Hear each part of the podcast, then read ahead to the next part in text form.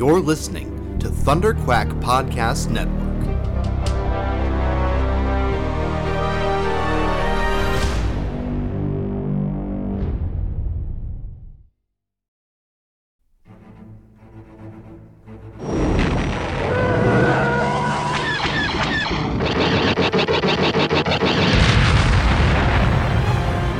Ha! Got him! That should keep the first order off our backs. Nice work, Paul. Tim, are we set to make the jump? Yep, the engines are primed and coordinates for the rendezvous are set. All right, strap in and let's get this intel delivered to the Resistance. Punch it! You're listening to Star Wars The Saga Continues. Your hosts, Kyle Avery, Tim Gerasi, and Paul Herman, are scouring the HoloNet for news and bringing you all of the latest updates on the future of the Star Wars universe. And the future is bright indeed. So we invite you to join us on this exciting journey as the saga continues. Hey there, Star Wars fans, and welcome back to another episode of Star Wars The Saga Continues, your podcast for all the latest news, rumors, and updates on all the cool and exciting stuff coming up in the Star Wars universe. As always, I'm your host, Kyle, and I've got my co hosts, Tim and Paul, with me. How's it going, guys? What's up, guys? Hope everyone is doing good, safe, and healthy. And I know we're still, a lot of us stuck in this quarantine, but during that time, I was speaking for myself, I consumed a lot of Rise of Skywalker content between the Blu ray, the special features, the novel, skin of the art book. So that's been fun, but now I'm excited to talk about all that stuff so with you guys. So it's going to be a fun one. It's gonna be okay. Yeah, 'cause- Just you- kidding. Oh, Because you don't really like gosh, that movie, it's right, been- Paul? Uh, it's okay. I I think the Last Jedi's a little better actually. Um, no. Yeah, officially become the Bizarro podcast. yeah, really, ooh, we should do that. We should do that sometime. It'd be hilarious. Uh, it would have been a good April Fool's joke, right? yeah, Uh, have, have Paul praising Last Jedi, me praising Rise of Skywalker, Tim wow. hating Look, on the and prequels. For the re- yeah. for, for the record, I don't hate the Last Jedi. There's just Your a lot Twitter of things that says just- otherwise. That was a bad night for me. I was taking my frustration out on Last Jedi, and I'll be quite honest. But that's a whole different story. This has been quite the week, and uh, yeah, it's, it's uh, amidst of the pandemic. It's, life is going to get hectic and, and insane in the next couple weeks. So, yeah, life is weird, but life is good, and Rise of Skywalker is good, despite what Kyle says about it. So. Uh, I'm excited to talk a lot about that right now and, and hear everyone's kind of insight about the novel, the art of book, and all that jazz, and obviously uh, the the home video release. So, yeah, this is going to be a, a pretty rad show. I mean, obviously, Rise of Skywalker is, means a lot to me, and uh, yeah, I'm excited to get into it. Yeah. Well, let's start with the home video release and just talk about that. Um, now, I will say I have not actually gotten the movie on Blu-ray yet. Um, I have it on digital, thanks to you, Paul, and uh, also shout out to my friend Caleb Klingon who let me use his his Vudu account for a while. And then Paul, you hooked me up with a digital code, so I've been able to watch it a couple times now. Um, but yeah, like you said, with all the the crazy stuff going on right now, I actually got laid off from my job a couple weeks ago. So buying the Blu-ray is not super high on my priority list right now, as long as I've got a chance to watch the movie. Um, but at some point, I will get it because as much as I have issues with the Rise of Skywalker, it still makes a fine addition to my collection. You got to have all those Blu-rays lined up on the shelf. Um, but yeah, for now, I've just watched it on digital. I've watched a couple of the special features. I watched the uh, the Skywalker Legacy documentary and all that stuff. So.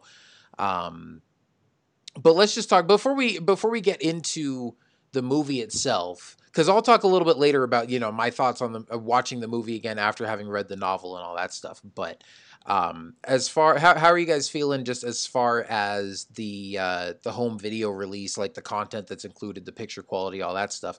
I will say, I I mean I've enjoyed watching it. Um, I I like the stuff that's included with it. It looks great. Obviously, I really wish there were deleted scenes. Um, especially after reading the novel, there's a lot of stuff in Oh, there that I'm like, man, that would have been great either in the movie or at least included as a deleted scene. But the fact that there's no deleted scenes is kind of a bummer. Um, but the the documentary was good. Um, you know, I, I've I haven't watched all the other ones. Like, there's a whole five minute featurette just on Wicket be having a cameo just in that last scene. I'm like, yeah, I'll get to that eventually, I guess. Um, the John Williams featurette about the music and stuff. I like that. So um, yeah, overall, I've been pretty happy with uh, with with what's included in it. But what do you guys think? Yeah, obviously we knew beforehand it wasn't going to have commentary to deleted scenes, which was a bummer. So I was curious to see just how meaty the other special features were going to be. But um, first off, the steel bookcase for it, which is I got from Best Buy, which finally I got for once a Star Wars movie shipped early because this time I've seen Paul get it early and other people I know on Twitter. You deserved it, Tim. You oh, deserved you. it. But every time a movie would come out that opening weekend, I know like you, Paul, you'd pre-order it right away and you'd get it like the weekend before the Tuesday release. So like for the Rise of Skywalker, I'm definitely doing it. So that Friday night, I believe I pre-ordered the movie of opening night for the Rise of Skywalker in December, hoping that would be the case, and thankfully it was. So I got it on Saturday. So that Saturday, I watched both the Skywalker Legacy documentary and the movie, which was a great four hours of Star Wars content because I absolutely loved that documentary. It you know, this is kind of high praise, but it's not quite up there yet. But I would say it's almost, I enjoyed it as much as I did the beginning, the Phantom Menace mm. documentary. Not quite as great as that, but I think it's just a step below. I really enjoyed it. Just how it went into the whole process of, you know, going through the movie chronologically of how the, the story plays out and talking about the behind the scenes and production about specific key moments throughout the course of the movie. But also, what sets it apart is how it went back to old archival footage of behind the scenes stuff yeah. from the original mm-hmm. trilogy and how they mirrored each other, which was just fantastic.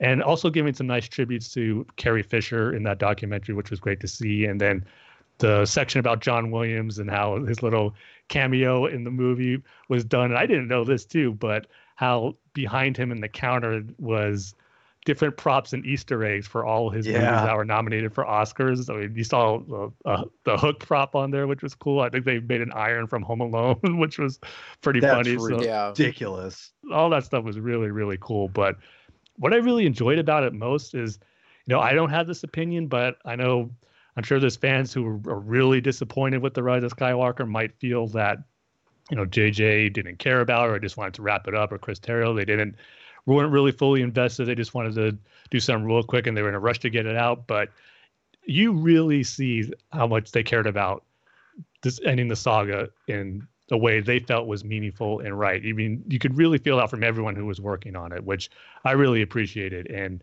regardless of how you feel the movie and the decisions that were made in the story for certain characters, I think after that watching the docu- documentary, you can't really say that they didn't care about it. I think everyone who was involved in working on really wanted to try to make this a great ending that the saga deserved. So I really appreciated that aspect of it too. So I was really happy with that as a special feature and not getting deleted scenes or commentary. Um, I was expecting to be kind of disappointed with this special features uh, that were included on this, but it that definitely wasn't the case after getting this documentary. I knew that was going to be the main one, and it was over two hours, which was fantastic. I mean, I love that. It was as long as the movie, pretty much almost. But the other featurettes, they were pretty cool. The showing the how they've seen the Pasaana chase, and um, like you said, the Warwick Davis featurette with him and his son filming that one little scene. The John Williams one was as a uh, digital exclusive only, but that one was probably my second favorite after the Legacy documentaries. I thought that was great. Just seeing him record the final Star Wars movie for him and having so many people be in attendance for that, I thought was great. I mean, obviously, you had J.J. Abrams, you had Mark Hamill, you had Bob Iger, you had Daisy Ridley, you had uh, Steven Spielberg there, which was great. The only thing that I felt was missing, obviously, no, George. was, was George, yep, the one who started it all. I mean, it would have been great if he was there for the final one, but knowing his feelings on the sequel trilogy in general, I yeah. kind of figure why he wasn't there. But yeah. it was great. And I got chills in one moment because it was John Williams talking about wrapping up uh, his work on the saga. And this is why I love the final scene from Rise of Skywalker so much. They played the clip of Rey saying, you know, Rey Skywalker. Then it just goes into showing clips of each movie from the saga with the force i believe it's the force team playing but just hearing her say Rey skywalker and then you go to the transition of seeing the skywalker saga unfold with john williams beautiful music it was just really really cool and just cementing how this is the skywalker story and legacy that was shown in all nine of these movies. And I just loved how it was edited together with that music playing and encompassing both the Star Wars story, but also John Williams' journey throughout the process of creating iconic, beautiful music for all nine movies. So I really love that documentary as well. So overall, I was real happy with the Blu-ray set. Um, the case, the steelbook case, is really cool, and then the picture quality on the movie was, I mean, I'm sure we'll get into this with the other ones too, but I was real happy with it. The 4K looked really, really great. Um, so yeah, I was just really happy to get it early, watch the documentary, watch the movie all in one night. It was just a perfect Star Wars evening that Saturday mm, when I got mm, it. So mm. yeah, I'm really happy with it. So is the the one where it's when she says Rey Skywalker and it goes back to all the different movies, is that in the the the two hour documentary or is that in the the digital only John no, Williams one? Yeah, that's in the, the digital John Williams only. Yeah. all right, so I haven't seen that one yet, so I need to I need to get on that. So yeah, um, I just watched that like yesterday. Yeah, I, I haven't. But you're right, Tim. Watched... That that was a really cool moment. So, I I bought the Rise of Skywalker digitally because I'm weak and and I just could not wait because I as, as people know I I love that movie. It's it's by far my favorite of the Disney of the Disney era, and and, and that's saying a lot because I loved Rogue One and I, I love this more a little bit barely, but still I loved it. Um, and I love Rogue One. Was that? I said that's blasphemy. Oh, dude. don't even, get me started, homie. But I, but I love Rogue One. So, wrote when when Rise of Skywalker came out digitally, uh, as far as the let's just I'll go with a technical uh, standpoint. The the it was funny because the, the Dolby Vision version that I that I saw, and granted I don't have Dolby Vision, but it's super grainy and and bright, and it's it still looks great I love the transfer. It was a cool way to look watch it. But when I wa- when I got the physical disc and watched it, it was much different and a lot more dynamic as far as the coloring goes. And again, it's from digital disc. If I had a Dolby player and Dolby Vision and, and whatever, but it was very very interesting to see the different the differences and also and, and this is something a, a videophile like uh, kyle here might kind of respect and understand but and just for my my my knowledge of music and analog versus digital, analog is such more of a richness, you know, as far as what you can do with it. It's a lot more diverse than digital. Digital is a little more straightforward. And by what I mean by that is that when you have uh, you when you do film, and, when, and again, my limited knowledge of film uh, for video is that you you can obviously the the quality you can go with it, it, it has a lot lower. There's not there's not as many limitations as, as doing with straight digital, and with that means that or that sometimes when you oversaturate something, you might get more grain in an actual film analog, and I feel that you could really see the film grain in the uh, Dolby Vision uh, digital version that I that I saw the first night, which was kind of cool. It's a kind of kind of a cool element, a little more of a vintage vibe, if you will. But when I saw it, when I watched it on physical uh, 4K, it was all gone. It was a way more clear, crisp uh, picture. So I thought that was very interesting. I'm not sure if you if you've seen it digitally yet, Tim, but it's a little bit different. And I even had a, a friend of mine who's a big video person kind of compare the two because I watched the opening of the Rise of Skywalker on uh, video, just kind of because I remember how grainy the opening is when I first saw it. For uh, which again, I like the transfer; it looks great uh, digitally. But when I watched the physical one, it was a lot more crisp and clear and everything. And I'm like, that was very interesting. So, um, yeah, I think the quality for either one looks phenomenal. I think I think whether you like the movie or not, you have to say that movie looks great. It looks phenomenal, and I think after seeing, uh, I, I I got the 4K Skywalker box set.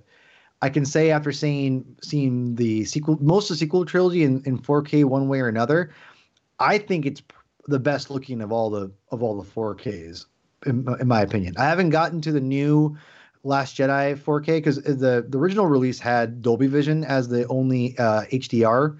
Now the uh, the new one is a, a 4 it's a, a, an actual not Dolby Vision. It's it's uh what what is it? Uh, HDR 10. HDR 10. Yeah, HDR 10. So I'm curious how different it looks. And Last Jedi looks great. I want to make that very clear. It, it my problems aside from it storyline wise, it looked phenomenal in 4K. It did. It looked great. So that being said, I thought Rise of Skywalker looked even better.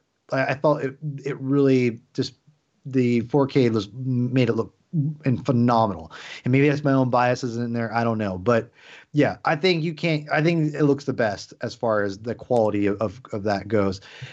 I, I, have not seen the other documentaries. I did watch the the two hour one, this whatever that one's called, and I loved it. Like you said, Tim, I thought that it was great to get insight, and I and I know a lot of people do not agree with JJ and Chris Terrio. And when I say a lot of people, I say half of people that are big Star Wars fans didn't like the, the Rise of Skywalker. Just like there's half the people that didn't love Last Jedi as much as some people did. Um, regardless of what you think about their decisions, I think you it'd be really hard to see the that the reasons why they did it. You can't you you would get mad at them for doing that. Like I mean, the mm-hmm. fact that Chris Terrio is steeping himself in Joseph Campbell and you know and, and, trying to go back to those roots to end the end the saga, not continue the saga necessarily, which again that's a whole different debate. But in his mind, trying to end it and bring it back to where it kind of its roots are, which are obviously in the traditional hero's journey, and trying to keep that mythology aspect up. Again, a reason why I love the movie so much is it has a lot of that in it. And to see him really go in depth about it, and I think you could tell he he he cared a lot about it after the movie came out. He was doing all his interviews. You could tell he was trying to explain himself because he wanted he was he really was excited about working about Star Wars. Because I don't remember him talking about that much stuff about the Batman versus Superman when it came out. I mean, maybe I I'm I missed that Tim, but it didn't seem like he was going out on the limb as much as he did about Star Wars. Not that I and, can recall, but like you yeah, said, maybe we, we don't remember. Yeah, maybe right, but yeah, maybe we don't miss. Maybe, we missed that boat. I don't know. But that being said, I'm with you. I, whether you agree with him or not, I think you can see the passion that he had. That he really wanted to do something that he felt was the right way to end.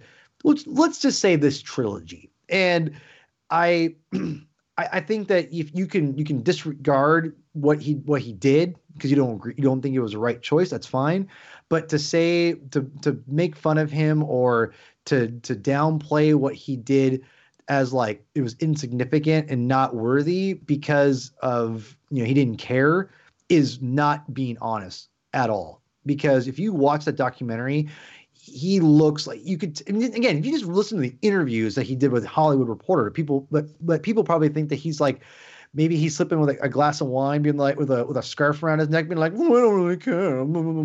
Maybe they think that when you know everything but that's not what it is. You all the things that he said in that documentary, what you see him steeped in Star Wars books, which maybe he like put up for like show, but I doubt it because what he was talking about was very much in line with what is in the movie and is consistent to a lot of themes in Star Wars itself. And obviously, Joseph Campbell is a big, big part of Star Wars, regardless if you think that it's Kurosawa is mainly it or whatever. I don't, you know, obviously it, you know, Joseph Campbell really, you know, brought it he brought it back to its roots as far as, you know, the hero's journey and all that stuff. But that being said, you can tell Chris Terrio really, really wanted to bring it back to the roots of Star Wars and what kind of George, you know, at least was going with from a storyline standpoint. And I, I, thought that that was conveyed beautifully by him, honestly, and I think that was my that was one of my favorite parts because it was I that to me is always the most fascinating part is the storyline. How is it a story develop? Where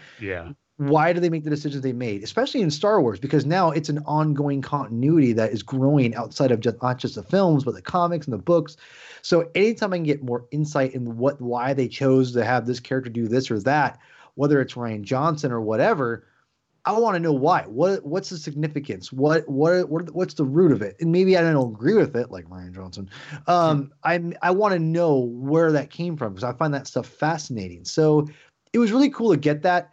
It definitely felt like JJ was JJ's is Hollywood, and you can just tell. And I'll give Rian Johnson some credit because I, I think even though the first documentary in the Force Awakens is like so like bloated and just obviously cookie cutter that it's just not it's not fun to watch. I've seen it once and I'm pretty much good. I don't ever want to watch it again. Oh, maybe watch it one more time. But the Rian Johnson documentary, the, the director in the Jedi, is phenomenal. Mm-hmm. I think, if I'm being honest, I think I would take that one over this one, just because I think that one's a lot more of an honest um, look into the process of making a Star Wars movie like the beginning, which I think is the best. I think the beginning is Yeah. by far the best. No one, you know, whatever. Even though you get insights of of people, you see why the prequels struggled, in my opinion, in that documentary, like verbatim. And in my in my opinion, I think you see why the Last Jedi struggles for a lot of people, in my opinion, in that movie, and not just not just Mark Hamill being like, I don't agree with anything what this guy did. That that, that even you take that out, you, you don't count that. There's a lot of moments in there for me where I'm like, man, you can tell this guy is not stoked, and that being the costume director, you could tell. Yeah, my sorry. you could tell that guy is not stoked with Rian's decisions, and you can see in the this documentary with the JJ, he seems a lot happier and a lot, lot more, at least in the scenes they give us. So, um, but that being said, I, I think the director of the Jedi is the second one after the beginning as far as Star Wars documentaries, and I would give probably this one from Rise of Skywalker right below that. But they're they're it's not too far behind either, because I did think that JJ did a, did the right thing by giving us a little more of an insight that he's probably used to or wanted to. But he wanted, I think he knew the the significance, and maybe even seeing the director and the Jedi, and knowing that I was probably a pretty like a pretty cool thing that people liked and talked about. I know I talked about a lot. A lot. I loved it, even though I don't love the Last Jedi as much as other people. Um, I think the documentary is great, and I, and in fact, I thought about uh, Tim. Some point we have to have like a, a joint Skype call where we watch all the documentaries, so like Empire Dreams. Then we watch the beginning. Then we watch Dude. from, from Publish the Hey, Pixel. we, we could do commentaries for those when we run out of uh, movie commentaries to do. yeah, yeah. I mean, honestly, like they, they are. I mean, Empire of Dreams is phenomenal, Yeah. and I mean that's a. I mean, The- obviously that's a whole the movie. weakest one out of all of them is Revenge of the Sith. Absolutely. was so disappointed with How? that one. How yeah. did they drop the ball on that? I that? know. Because Publish that one that could have been amazing. Yeah. uh, Yeah. I know.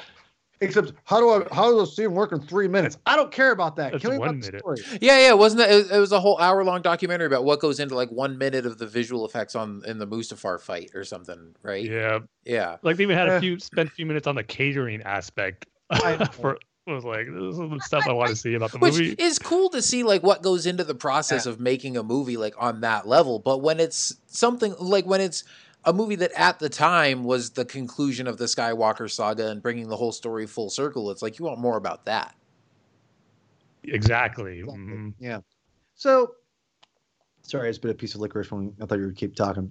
Um no, So, um, the- but I I will say I agree with you. I think the director in the Jedi was better. Just comparing it to this documentary, because as much as like, I mean, I agree with you, Tim. I think the one thing that really makes this special is the way they integrated like that archive footage of, um, you know, the behind the scenes stuff from the original trilogy. I mean, I think there were some clips in there that I hadn't even seen before, um, of just you know behind the scenes stuff on set and them rehearsing and all that, and that was really special and really cool to see.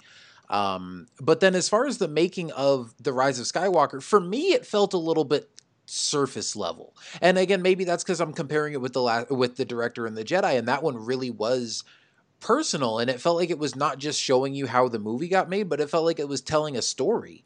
Um, and there was a conflict there between you know Mark Hamill and Rian Johnson, and he was fighting to you know tell his story and do what he thought was the right thing. And you know you can agree with him or disagree with him, but I just thought there were there were a lot of good layers of storytelling and just sort of personal stakes in that one whereas this one was just kind of like oh yeah we're back we're having a good time making a star wars movie um and i don't it was weird because for me and i know this is probably my personal bias because i don't love rise of skywalker but there was some stuff in there where it was really cool to see like what went into the production and you know just like whether it's the the costumes and the sets and the creatures and whatever was amazing but there was some stuff that they went into so much detail on that i'm like really you guys built like expensive physical animatronic puppets of some creature that was like in the corner of the scene for two seconds and you couldn't have maybe just done that as cgi and spent a little extra time on the script instead like i don't know um tread lightly, sir. Tread lightly. oh I, that's that's treading lightly um Wow. but no i mean Well, hold on, hold on. How do you work on the script? Like, what do you want them to do? If you don't agree with their story, you know what I mean? Well, no, it's it's not. It's it's kind of hard to explain, but maybe it's just the way that they presented JJ talking so much about some of this stuff. He seemed so excited about just filling the world of Star Wars with more like it almost came across and again from for from my perspective as someone who has major issues with the movie he seemed more the the documentary made it seem like he was more interested in just sets and creatures and practical effects and just playing in the world of Star Wars than he was with telling a good story at least it seemed like that was what the documentary like focused more on you know he was so giddy about like the the Aki Aki doing their dance and stuff. And don't get me wrong, that was cool. I love that scene on Pasaana, but mm-hmm. it just I don't know. It, for me personally, I I kind of had this sense on like of of like is he maybe focusing a little too much on like stuff that's not as important in the big picture of things. Well, but I don't know. You know that's just me. You know, Kyle, I, I can see your point a little bit because, and that's why I meant this. When, that's kind of what what I meant when I said he's he's so Hollywood yeah, because he is he is very much a. No, I I caught on to you saying that, and that was kind. Of, I was going to latch on to that. Yeah, and I, th- and I think that that's that's accurate. I think I've noticed that in almost everything I've seen in him. He's very much all about. He's a, he's a director at heart. I think he's obviously a, a solid writer. I think he's a solid writer. I don't think he's the greatest writer, but he's a solid writer. I don't think he writes bad stuff. I take exception a little bit when like people take shots of the script, like when and, and not really necessarily you, but when they say things like, "Well, we spent more time on the script" or or whatever. I, I don't think them spending an extra like month on the script's going to make make you make it any different to where. Well, to be fair, like though, they didn't have long to work on the script. And it was the same thing with The Force Awakens. Like, I do wish they had had more time to work on the scripts. And I'm not saying that they churned out a piece of crap, but I'm saying that, sure. you know, I mean, Michael Arndt worked on the script of Force Awakens for a year and then got fired yeah. because he still couldn't crack the story. And J.J. Abrams and Lawrence Kasdan had to spit something out in a couple of months so they could start shooting. Um, and I could go, fair, I yeah. could go down this trail forever. I mean, this is save, save, save it for an episode. It's just, yeah, yeah, yeah. No, I, am not going to get into all my issues with the the lack of story planning of the sequel trilogy. If you listen to this podcast, you've heard me probably go off on this rant a half dozen times already. Yeah. Um, but it's just and it, but it's same situation with Rise of Skywalker. They fired Colin Trevorrow. They had J.J. Abrams, and it wasn't it wasn't a super last minute thing, but it's like, hey, you're coming on kind of late in the game. We still got a deadline to keep. So he he obviously didn't have as much time to work on the script as he would have had he been hired like a year previously when Colin Trevorrow was first hired. Um, yeah. you know, Colin had a lot more time to work on his script. So, so you know, and again, I'm not trying to bash the script and say like, oh, it was absolute garbage and it's super rushed and and all that kind of stuff, but it definitely could have been better. And and depending on your feelings about the movie, I'm not saying they absolutely needed more time, but I'm saying more time would not have been a bad thing. Oh, of course. But yeah, what are you saying, Tim? It kind of sucks for JJ though that for the two Star Wars movies that he made was kind of the same scenario where he yeah. had to hurry up and get things moving with mm-hmm. the script and start shooting because they had to meet that deadline. And it just makes you think, you know, what if anything would have been that much different if it was kind of how it was for Rian Johnson. He knew he was hired. He had this uh, ample amount of time to work on the script. So shooting began. Just you know, not the stress of worrying to jumping on a project when you weren't really planning on it, and yet you got this short amount of time. So I just wonder how different things would be for Force Awakens and Rise of Skywalker if it was kind of some he knew yeah. going in the, at the get go. Well, and to be honest, this is actually honestly a really great conversation and piece because this is there's a lot going on with this, and there's a lot to be explained. I think for all the films, including including Rian Johnson. So I don't. I'll, we, we'll save this for a different topic for, for my response because this is a great conversation. Um, I will. I want to say as far as, as as JJ being presented in this movie and, and what you were saying, Kyle, I, I do get it, and I, I want to say that you know I, I think that the Rise of Skywalker and Last Jedi, it, it really comes. I always come down to just see that obviously JJ and Rian are vastly different people and creative people. And there is, I don't think there's a right or a wrong as far as one's worse than the other, but there's definitely a preference. And I definitely feel that Rian's a little more raw, little likes little things, do things a little bit differently. That's not a mainstream, which I think is good and a bad thing, to be honest. And I think JJ is a little more mainstream, a little more popcorn. Whereas, and that's a good example. I think JJ is a little more popcorn. Maybe put a little caramel in his chocolate in his popcorn, you know, and make it spice it up a little bit. Whereas Rian Johnson's probably like, you know, gourmet, organic, you know, good stuff. you know, it, I mean, it's kind of a joke, but I mean, he's more of like the a different a different kind of like radical snack where it's like a little more a little more of an acquired taste and i can't really think of that anything off the top of my head like maybe he's nachos compared to i don't know whatever. My point is is that he's not like he, jj's a little more safer. Rian johnson's not as safe. And i think that there's that's what makes Rian johnson i think Rian johnson for better for worse. And i think that mm-hmm.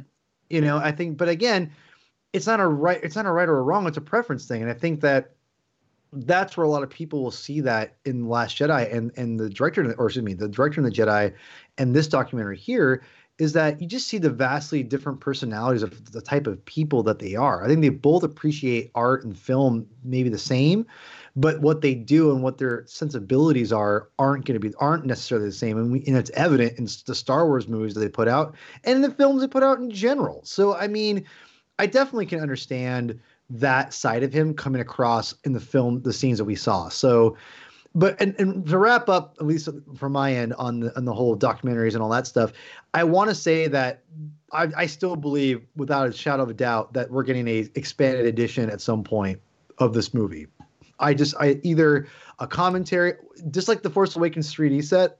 I think that especially now with the coronavirus coming out and Disney is like hurting for money, and they're not hurting hurting for money, but they're you know they're not doing great right now.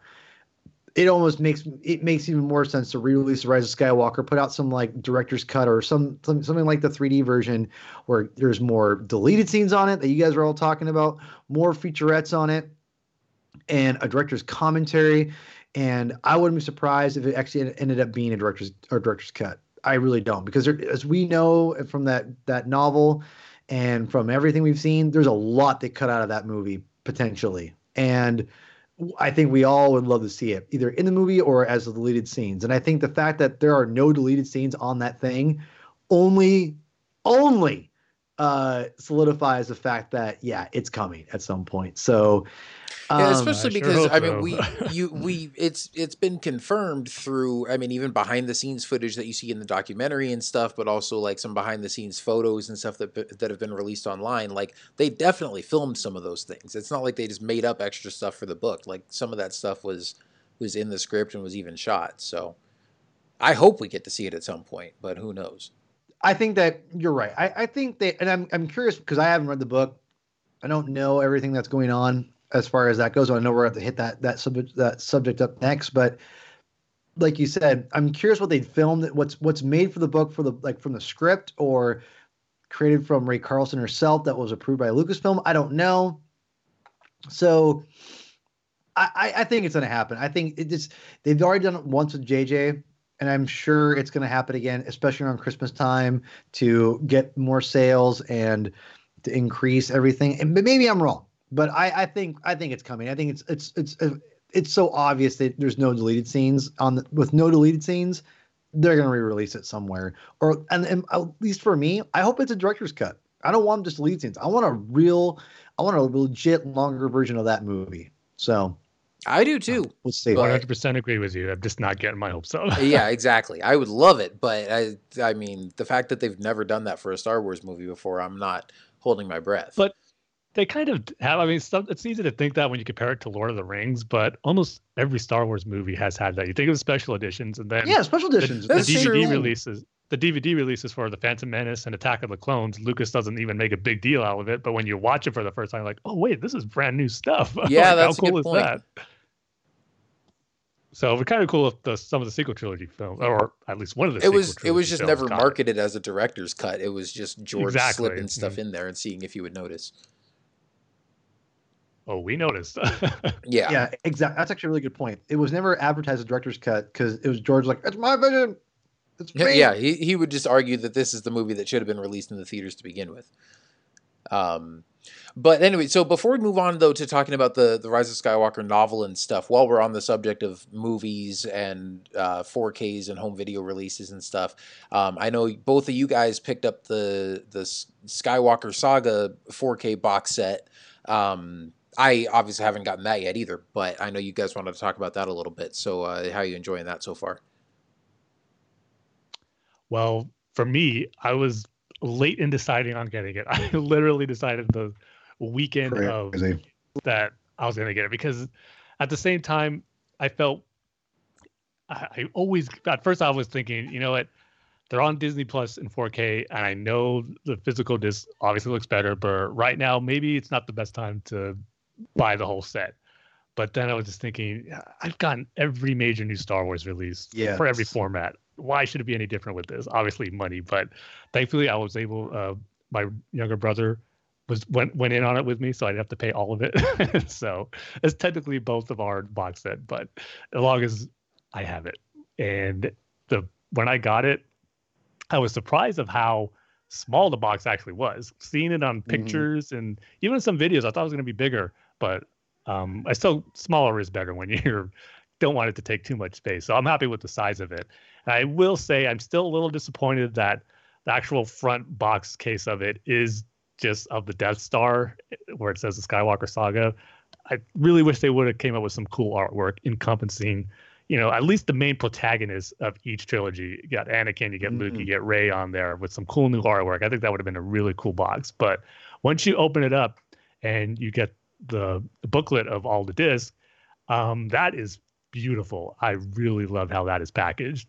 Um, first, it's just a silver cover that says Star Wars. You open it up, and for each movie, you get concept art for each movie as you're turning the, the booklet over. So for Phantom Menace, you get concept art for that, and so on and so on. And there's some really beautiful pieces in there that we've seen before, but I think it's just really cool that they're using it for this set. I personally think it's a lot better than some of the art that was used on the Blu-ray set.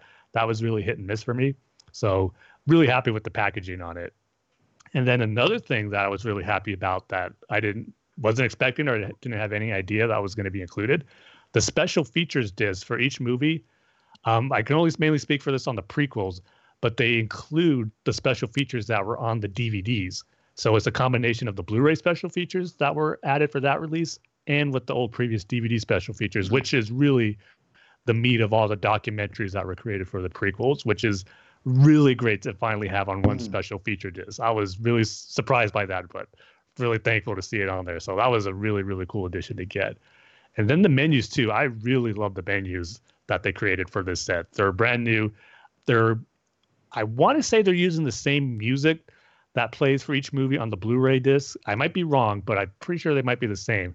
But there's instead of it's kind of like in the Blu-rays where it was a hologram projecting scenes for me for the movie you were watching.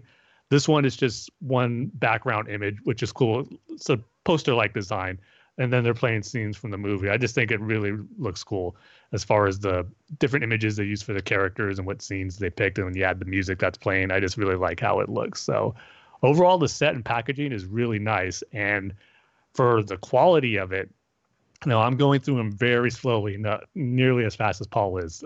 but I mm-hmm. did watch Phantom Menace a couple of nights ago. That was that looked great to me. There were certain little details I really didn't even notice on watching the Blu-rays, and maybe you guys have. But one thing that stood out to me just on the coloring when Anakin turns on C-3PO for the first time and he's walking around, there's these green lights that are glowing and flashing around inside him, and I'm sure they've always been there, but I, they stood out to me for the first time watching this hmm. release. Like I never noticed there was these kind of blinking, moving lights going on in C-3PO there, and then just lighting effects and details on the lightsabers looked amazing. It sounded great. Said it before, I'll say it again. Phantom Menace has the greatest lightsaber sound mix ever, and it's even better on 4K. So I really loved watching it. And I did pop in Revenge of the Sith because Paul, you told me to check out a specific scene, which was um, Anakin fully Mm. turned to the dark side and Yeah. pledging himself to Sidious, because you were telling me how Sidious's face on one side was really darkened than what it used to be on the Blu-ray. And I noticed that right away when you told me. I popped it in, watched that whole scene. It looked great. It was definitely darker. And then I popped in the Blu-ray to compare.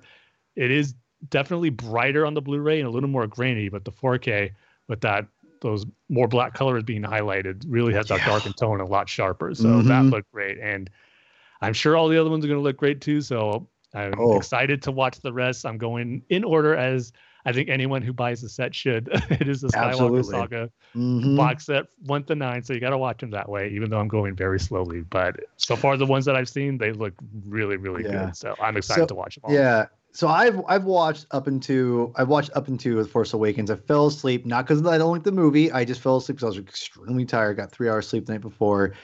I've saw most of The Force Awakens up to up to that in 4K, and I have to say the my TV settings were messed up, so I had a really weird. Long story short, I had to, I had to fix them. So I, I saw basically the whole prequel trilogy was with a little bit of off of settings. Like it wasn't as bright as I needed it to be. It was a little too dark. That being said, um, I did watch some like greatest hits uh, scenes just to get kind of like you know what what I was missing, and it didn't. It wasn't as as altering as I thought it was going to be. It definitely enhanced certain scenes a little bit better. The Phantom Menace, I think, looks. It's probably I would say that the second, if not equal to Revenge of the Sith, as far as the quality. I think the Phantom Menace in 4K looks great. Uh, I think that the the there I had a few issues with a couple scenes that, that were a little too dark, at least in the settings that I had. And then when I put went back and watched some of those scenes in uh like in the forest that I had a complaint had complaints about with my different setting, it looked much better, and it was it was really good. I got the Dolby Atmos app on my um on my phone, and uh or on my phone, excuse me, on my Xbox, and I, my friend told me to listen to it with headphones, even regular headphones. It would it would really you know use that Dolby Atmos uh, sound, and I listened to that, and I gotta tell you, the whole mix on that whole movie is phenomenal. Not just the lightsabers, but the but the pod racers.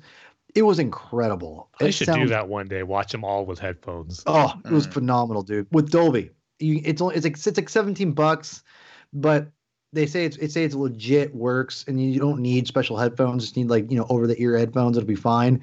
And it sounded great. They all sounded great, to be honest. But the Phantom Menace and Revenge of the Sith sounded really good. I thought. Um, but yeah, I thought the Phantom Menace looked great. I thought that it was way better than I was anticipating. And then uh, Attack of the Clones, I thought was looked fine. It was. I know that's been criticized the the most out of all the the 4K sets because obviously that these movies were filmed in the well, the, the movie movie itself was filmed in 2K. Like that's in, in- you know, and and obviously in film you have a lot more uh, uh, accessibility to enhance the the quality of the picture.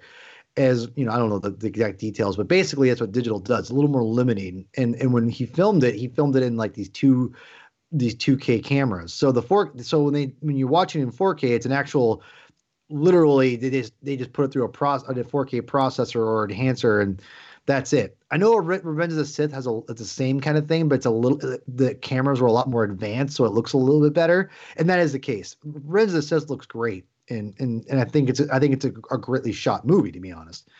Um, one of the things that you know I me and Tim were talking about was that the fact that the the dark, I think a lot of the atmospheric things, and just in 4K alone, that I think uh, people, if you're wondering what what's the difference between 4K and Blu-ray, and and the the I've always said the difference is not as jarring as from DVD to Blu-ray, but a lot of the detail and atmosphere is is lost within the, the Blu-ray compared to the 4K because the Blu-ray is going to brighten everything up and it's just one and it, and it looks great. Blu-ray doesn't look bad, I don't think, but 4K it's a lot more dynamic and the atmosphere is added a lot more with those dynamics. And with one of the dynamics we're talking about, where this is the little things like Sheev's face when he's talking to Anakin, George shot that with he wanted more of a shadowy face on on Sheev. Well, on the Blu-ray, that app that kind of dynamic and atmosphere is is lost because of how much it's brightened and how much you know it's grainy, as you said, Tim. In the 4K, it's there. And you see it in other scenes when he's talking, you can ca- barely see his eyes or his face because his hood is covering his the shadow is covering his face. But if you watch in the Blu-ray, it's a lot brighter. And you see it a lot better but a lot of that is kind of gone in the way that George shot it, and I, I think it's purposeful. So the 4K really brings a lot of that atmosphere and dynamics alive that I think are great. That's that's why I love 4K because these movies that I love, those things are important to me because I love dynamics and atmosphere. Uh, so I think the prequel trilogy, trilogy looks good. Uh, I gotta tell you, A New Hope and Empire Strikes Back look phenomenal. They are the best I've ever seen them. I won't, I don't think I've ever seen A New Hope look as good as it, as it did on 4K. They stood out to me on the digital versions on Disney Plus, so I can only imagine on the Oh. physical disc of how much Mhm. better it's going to look. So And- and that's I've great watched- to hear. Yeah, and I've I've watched the digital versions of a little bit of, of, of Empire, but I've seen most of A New Hope on Disney Plus, and and it looked good. But this to me, and, and, and if you know, physical is in a Trump di- digital right now, regardless. It's and it's been proven. I looked online. You re- read reviews.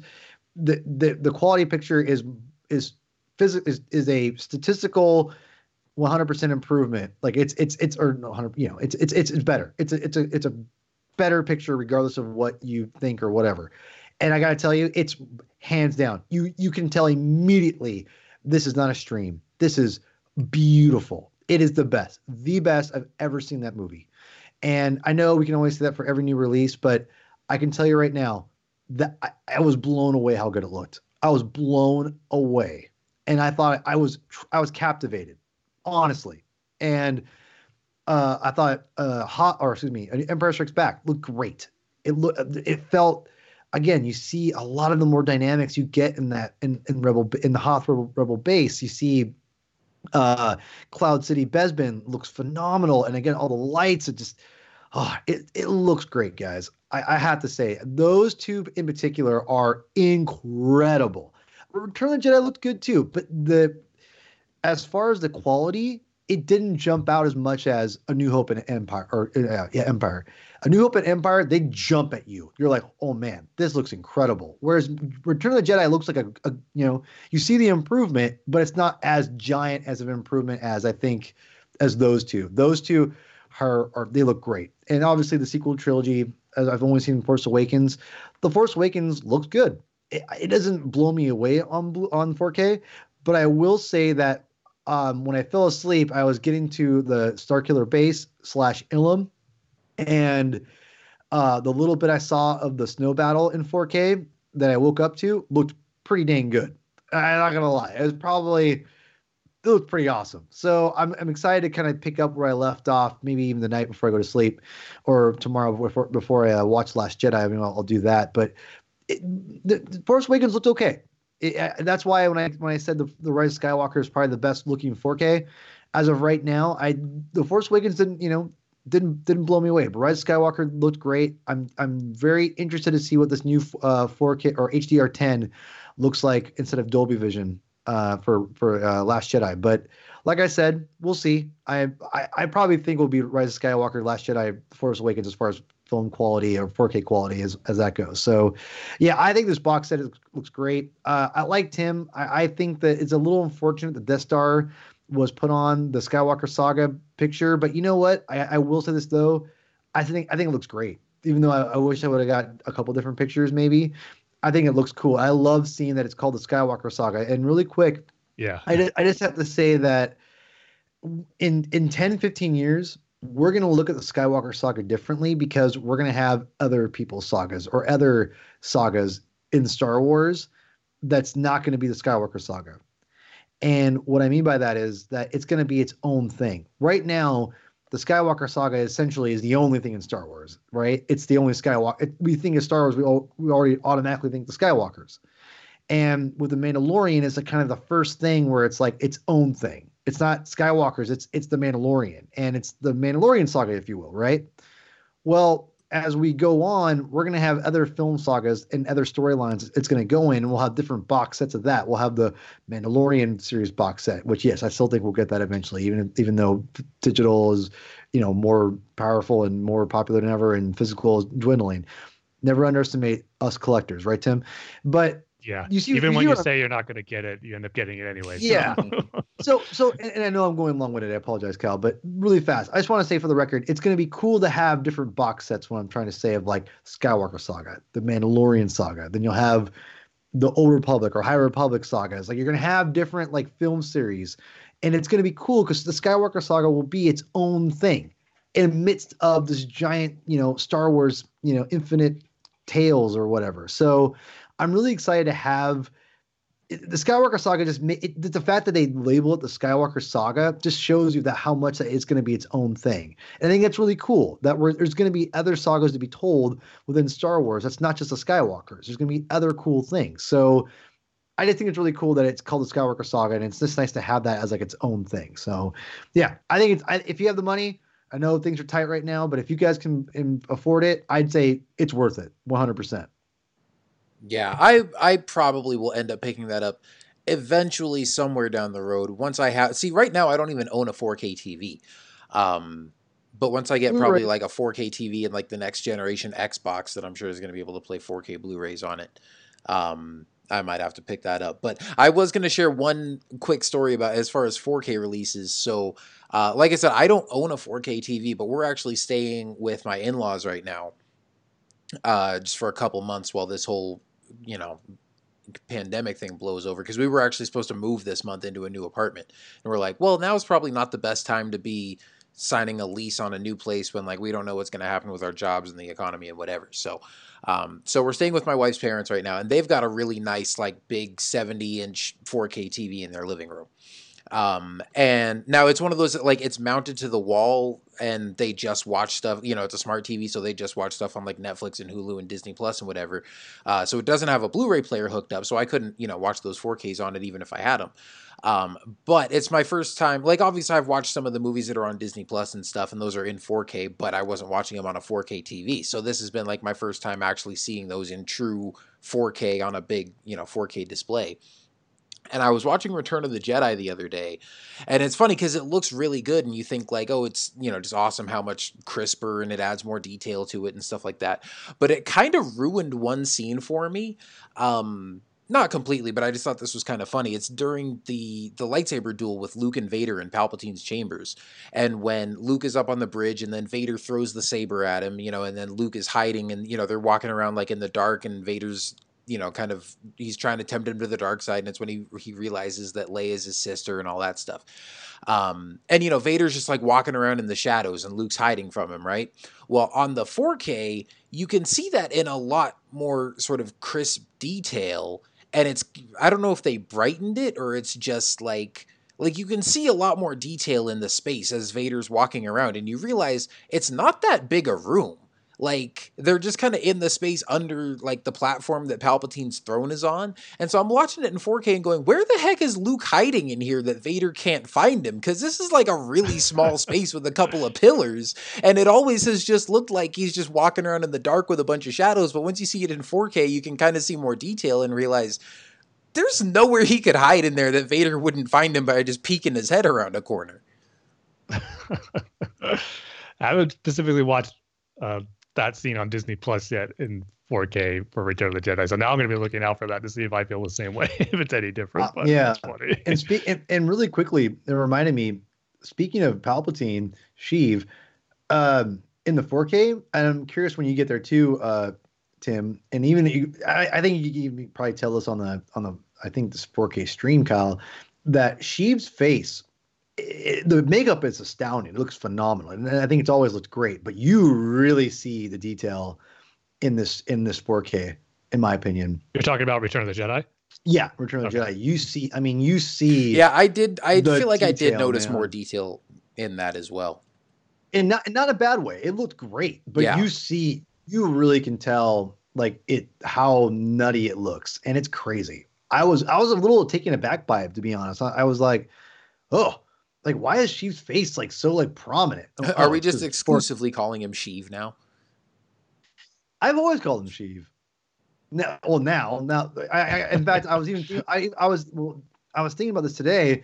I've been calling him Sheev on a regular basis for the most part, like since you know, since basically it was announced, and I actually even tweeted that out. And so um, when it like back in 2015. So I actually re quote tweeted me saying that, going, "Man, I've been calling him Sheev for a long time."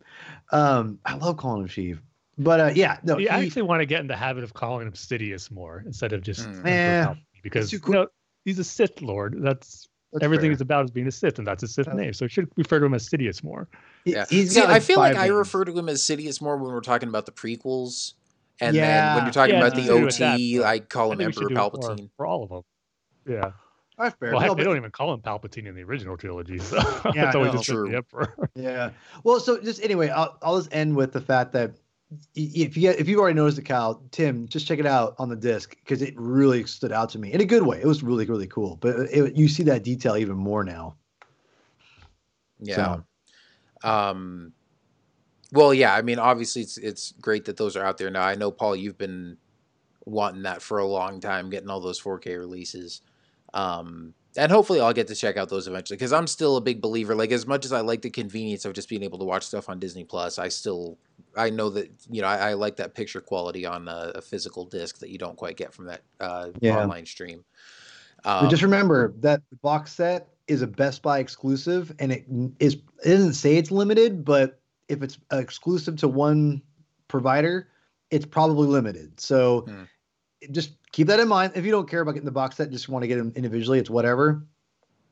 But, oh well, yeah. I mean, if they're all available elsewhere, anyways, I don't care about having one box set. Although it is more convenient to have that on your shelf, but I don't know. We'll see. Like I said, that's not a huge concern for me right now, but um, you know, hopefully at some point I'll be able to get those.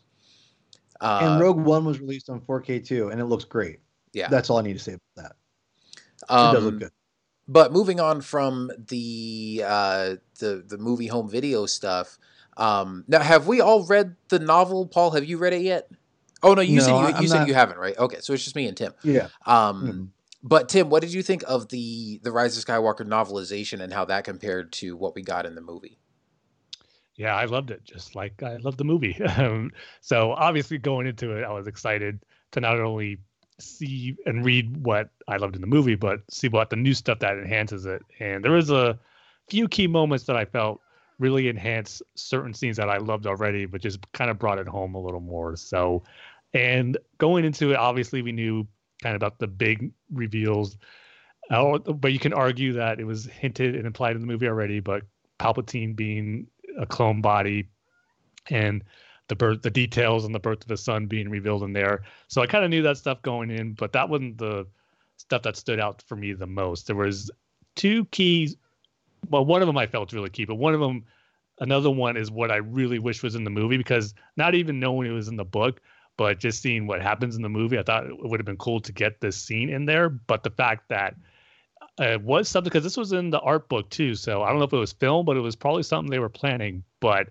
I always felt it was kind of a missed opportunity in the movie for when Chewie gets captured and is aboard the First mm. Order Star Destroyer that we didn't get a scene with him and Kylo Ren. And we did in the book though, and it was pretty great. And I'm going to throw out spoiler warnings here for those who were planning to read it and haven't read it yet. Going to go into a little bit of detail what happens in this moment because it was kind of what I was hoping for. Obviously, it wasn't going to be a happy reunion between the two characters, but it kind of showed um, where they're at now, but also their history because Kylo Ren wants to interrogate Chewie to find out what their mission is and where they're going. And so he uses his Force Mind Probe that he used on Poe and tried to use on Rey. And once we, he does that, he starts seeing flashbacks and memories of his time with Chewie. And it's kind of moments that us as fans always pictured and wanted the kind of that relationship to be where Chewie was kind of like the fun uncle for Ben growing up. We see him um, if I'm remembering right, I know there was moments where he shows him kind of showing how to shoot a blaster or even taking him out to flying on certain occasions. So just the stuff you would expect Chewie to do with a young Ben Solo growing up um, was implied that that happened as Kylo Ren was probing his mind and was getting flashback to these memories. So it was just really great getting that type of information. And then also Ben, or I should say Kylo Ren at this moment, telling Chewie, you know, he didn't forget that um, he shot him in The Force Awakens and kind of saying th- the excuse as far as that's the only way Rey could have beaten me in there. So still kind of shoving that grudge for what Chewie did to him there. But just seeing them both face to face, kind of having a conversation with each other, I thought was great. And I really hope that is something that was filmed and was cut, but will be on the potential future release of the Rise of Skywalker 4K Blu-ray that you believe is happening, Paul, and I really hope it is because that'd be something I really want to see deleted or otherwise. So that was a great standout point, moment for me in the book. But then the big one for me wasn't necessarily anything that was newly added, but just how it was described the moment where Leia co- connects with Ben Solo in that moment and brings him back or begins the process of bringing him back to the light side. I mean, this was something we talked about on our seven hour episode as far as with enough was shown in the movie and we weren't exactly sure what Leia did. But this one makes it pretty clear on what happened. and I thought it was just beautifully done. The build up to it, because there were some great moments where Luke was communicating with Leia before this, kind of telling her, "This is it's time, Leia. This is your final um, act to do," and it was to show her son that she still loves him and was there for him. Because I thought that's what was great about it. It really drove home the point that Ben Solo believes nobody is there from his past wanting him back. His mother doesn't want him back. Luke didn't want him back. Han didn't want him back. So all that stuff that Snoke used to poison his mind for bringing the dark side and thinking there was nothing there from him from his past life and his family, that was proven wrong when Leia used her last bit of strength to connect with him and just to say his name and to know that she was there or she was welcoming him back type of thing. And that's the first part of what established him becoming to the light side. And the other part was with Rey healing him. Just those two acts of kindness shown to him that he never thought was there or never thought was possible. So I really like that how that was described and done in the novel. Just beautifully done. And also just how Leia, her thought process going into that moment and knowing this was going to be it for her and her time on the physical realm. Obviously, she's going into the cosmic side of the force uh, pretty soon, but her reflecting on the legacy she's leaving. And there is this moment right before that that I really loved as far as the legacy she's leaving for several characters and her name Skywalker, Organa, Solo, and how each character she's leaving on a legacy. Rey's taking on the Skywalker legacy. I believe she said Poe is taking on the Organa side of her being the general and the leader. And for Solo, see, now I'm blanking on who's actually. she mentioned a name as far as who's taking on that one, but I just loved how. I think it might have. It might have just been Ben, wasn't it? Maybe in that redemption, or yeah, to bring him back as a solo, I guess, for as her son. That I think that is right. But I did like that thought process of her going into that because it was something that she knew had to come, but she was hesitant to do it. And Luke was kind of there to comfort her and say, this is the right path and thing for you to do. And another thing, too, that I like as far as why this would cost her life is because it detailed how her saving herself in The Last Jedi, um, coming back from space, that kind of exhausted her. And even though she healed up and she was never the same after that physically, where most of her strength never was fully recovered. And her body really couldn't take too much more as far as using the force. And again going back to that whole thing of that long distance of using the force to commune or connect with someone it does take a toll on your body. And when leia's body is already kind of weakened from what she did in the last jedi this is going to be it for her. If she was going to make this one final move to communicate with ben. This was going to be it. So all that stuff going into it i just really appreciated and it just really made me love that scene even more because that whole moment, the moment that lightsaber duel begins to uh, the moment Ben Solo chucks the his crossguard lightsaber into the ocean's probably my favorite moment of the movie, and it's up there as one of my favorites of the saga now. And I think the novel did a great job of just expanding that and just really driving home just I think the emotional core of it, the sacrifice that Leia is making for her son Ben, and how Ben reacts to that, and how that started his redemption and coming back to the light side. So those two things were kind of my standouts, even though there was some other small stuff here and there. I do like how the book started. We got a little more into Luke and Leia's training. They were having some fun with each other, kind of making fun and taking jabs at each other. So that was cool to see too. So just a lot of great stuff in the book that just made me love the story that was told for this final chapter in the Skywalker saga. So I was really, really happy with it. Yeah, I I was happy with it as well. Um, and coming from someone who doesn't love the rise of skywalker and i actually was looking forward to the book because i had a lot of issues with the movie that i was hoping would be expanded on or you know just things that would be explained better or things that i thought should have been in the movie that weren't that you know i was like well i hope that's in the book um, and i think you kind of hit the nail on the head because i would say the two best things about the book um, are the way it expands the character of leia which obviously you can't really fault the movie for that because mm-hmm. you know there's a lot of stuff in the book that I'm like, well, it's not like this is a deleted scene that I wish was in there because they they didn't have footage of Carrie Fisher saying these things. Um, but it really does a great job of expanding her character. I mean, there's uh, you know more dialogue between her and Rey. There's entirely new scenes with her with uh, you know, just talking to different members of the resistance or just kind of having her own internal dialogues and reflecting back on her life and her legacy, like you were talking about, or whether she's communing with Luke through the Force. Um, it really does expand more on sort of her own like force training and and you can almost i mean it, it came off for me believable enough in the movie um, that she could be the one training Rey now, but it also did kind of seem like a big step. Like we go from really kind of seeing her use the Force for the first time that we've seen on screen in The Last Jedi to like, oh, now she's a master training Rey in the ways of the Force now in Rise of Skywalker. Um, but the book expands on that a lot more. Um, you get a lot more of the history of her own training. Like you said, there's some new scenes with her and Luke, you know, in the past in there. So I like that stuff a lot. I think the book really does a, a good service to the character of Leia. Um, and again, uh, you know, I, am not going to say in a way that the movie should have because they were limited, um, and that's obviously totally understandable. But um, I think I, I, like to think if if Carrie Fisher were still with us, the book does a lot more things that they maybe could have done with the movie or that JJ would have liked to do.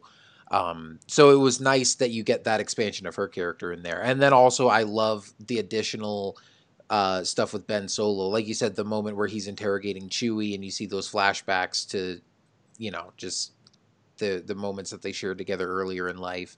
Um, I think there's a moment like that later in the book too. Oh, it's when Lando is uh, when Lando gets yeah. on the Falcon for the first mm. time, and he finds like a secret compartment that Han had built into Chewie's quarters, and he's like, "Nah, I shouldn't go in there, but hey, this used to be my ship, and I'm curious, and I'm just poking around, and I want to see what's become of all this." And so he he's curious about what's in this this closet or whatever, and uh, it's just some of Chewie's personal belongings.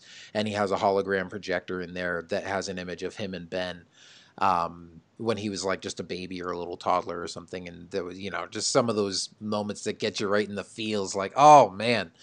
Um, yeah, just knowing that Chewie didn't fully give up on Ben either. Yeah, because he still had that in there, holding out hope that he could go back to being that person again. So all that stuff is great. Yeah, definitely. Um, there was also a lot of stuff that I really liked, just in terms of, um, you know, some of the the explanation and the backstory and stuff. I mean, and some of the things that had been leaked or or kind of teased before the book actually came out, whether it was Palpatine being a clone or even the reveal of like rey's father being a Palpatine clone and stuff like that. Things that kind of got some fans up in a tizzy like when somebody had just leaked like a paragraph from the novel on Twitter and everybody goes going, "Oh my gosh, this is so stupid" or whatever. Like reading it in the full context, I was like, "This is fine." Like, and I'm actually glad that we get this expanded backstory. I mean, there's a scene where Rey kind of has like a full vision of the entire backstory of what happened to Palpatine from the end of mm-hmm. Return of the Jedi. And so I was like, uh, I'm glad, like, I was glad to get that explanation, but also I'm like I totally understand why that wasn't in the movie because I, I think a lot of the stuff that I enjoyed getting explained in the book, like to explain it in the movie the way that the book explains it, they would have just had to rely way too much on exposition or flashbacks because there's a lot of information that's revealed to the audience by Rey just kind of like realizing it through the force or having visions of it or whatever. Um, and there's already quite a few flashbacks and visions and stuff in the movie and i mean it would have that would have taken up like half the movie if they included all this stuff in here but it was nice to get that additional context and explanation added in the book. Um, that said i mean it didn't fix all my issues like it's still the same story and it's not like i just had a couple little nitpicks here or there like and you know, I, I know I talk a lot about things that I want to explain more or more details on or whatever, but I think I've come to realize like at the end of the day, the story is just not my favorite, and I'm okay with that.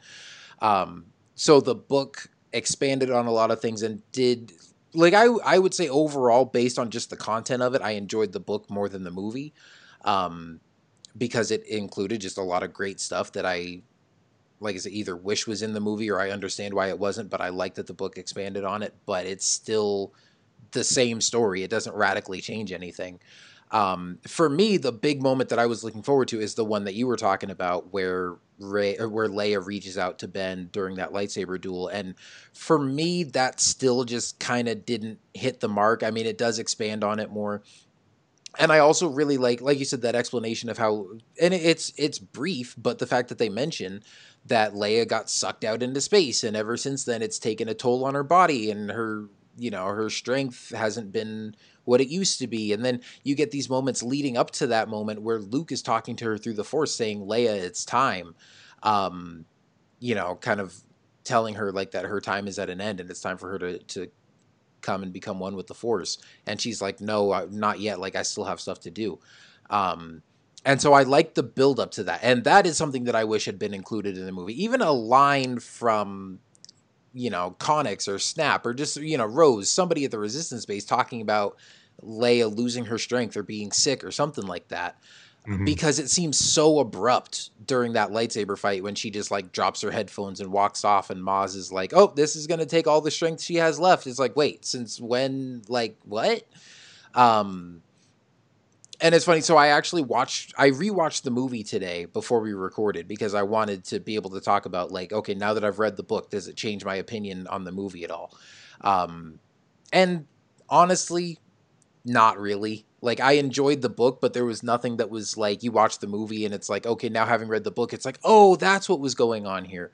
Um, the book to me is almost kind of like its own thing, um, or it's it's a good expansion of the movie, but it's I mean the movie is still kind of the same to me. Um, but when we got to that moment, uh, where you know she like during that lightsaber duel where she just kind of drops her stuff and walks off it felt almost more abrupt to me because having that that context really? in the book well because having like i'm used to i was used to the book building up to that moment and so then when the movie mm. it's just there i was like wait oh already oh, okay I, you know like i i forgot that it was like that abrupt in the movie so um but yeah so i mean i like that the that the book expanded on that more and um, kind of gave you more context, not just building up to it of how her strength had been leaving her or whatever, but um, also in that moment it kind of explains more about, like you said, what's going through her head and and her legacy of all these characters that she's leaving behind.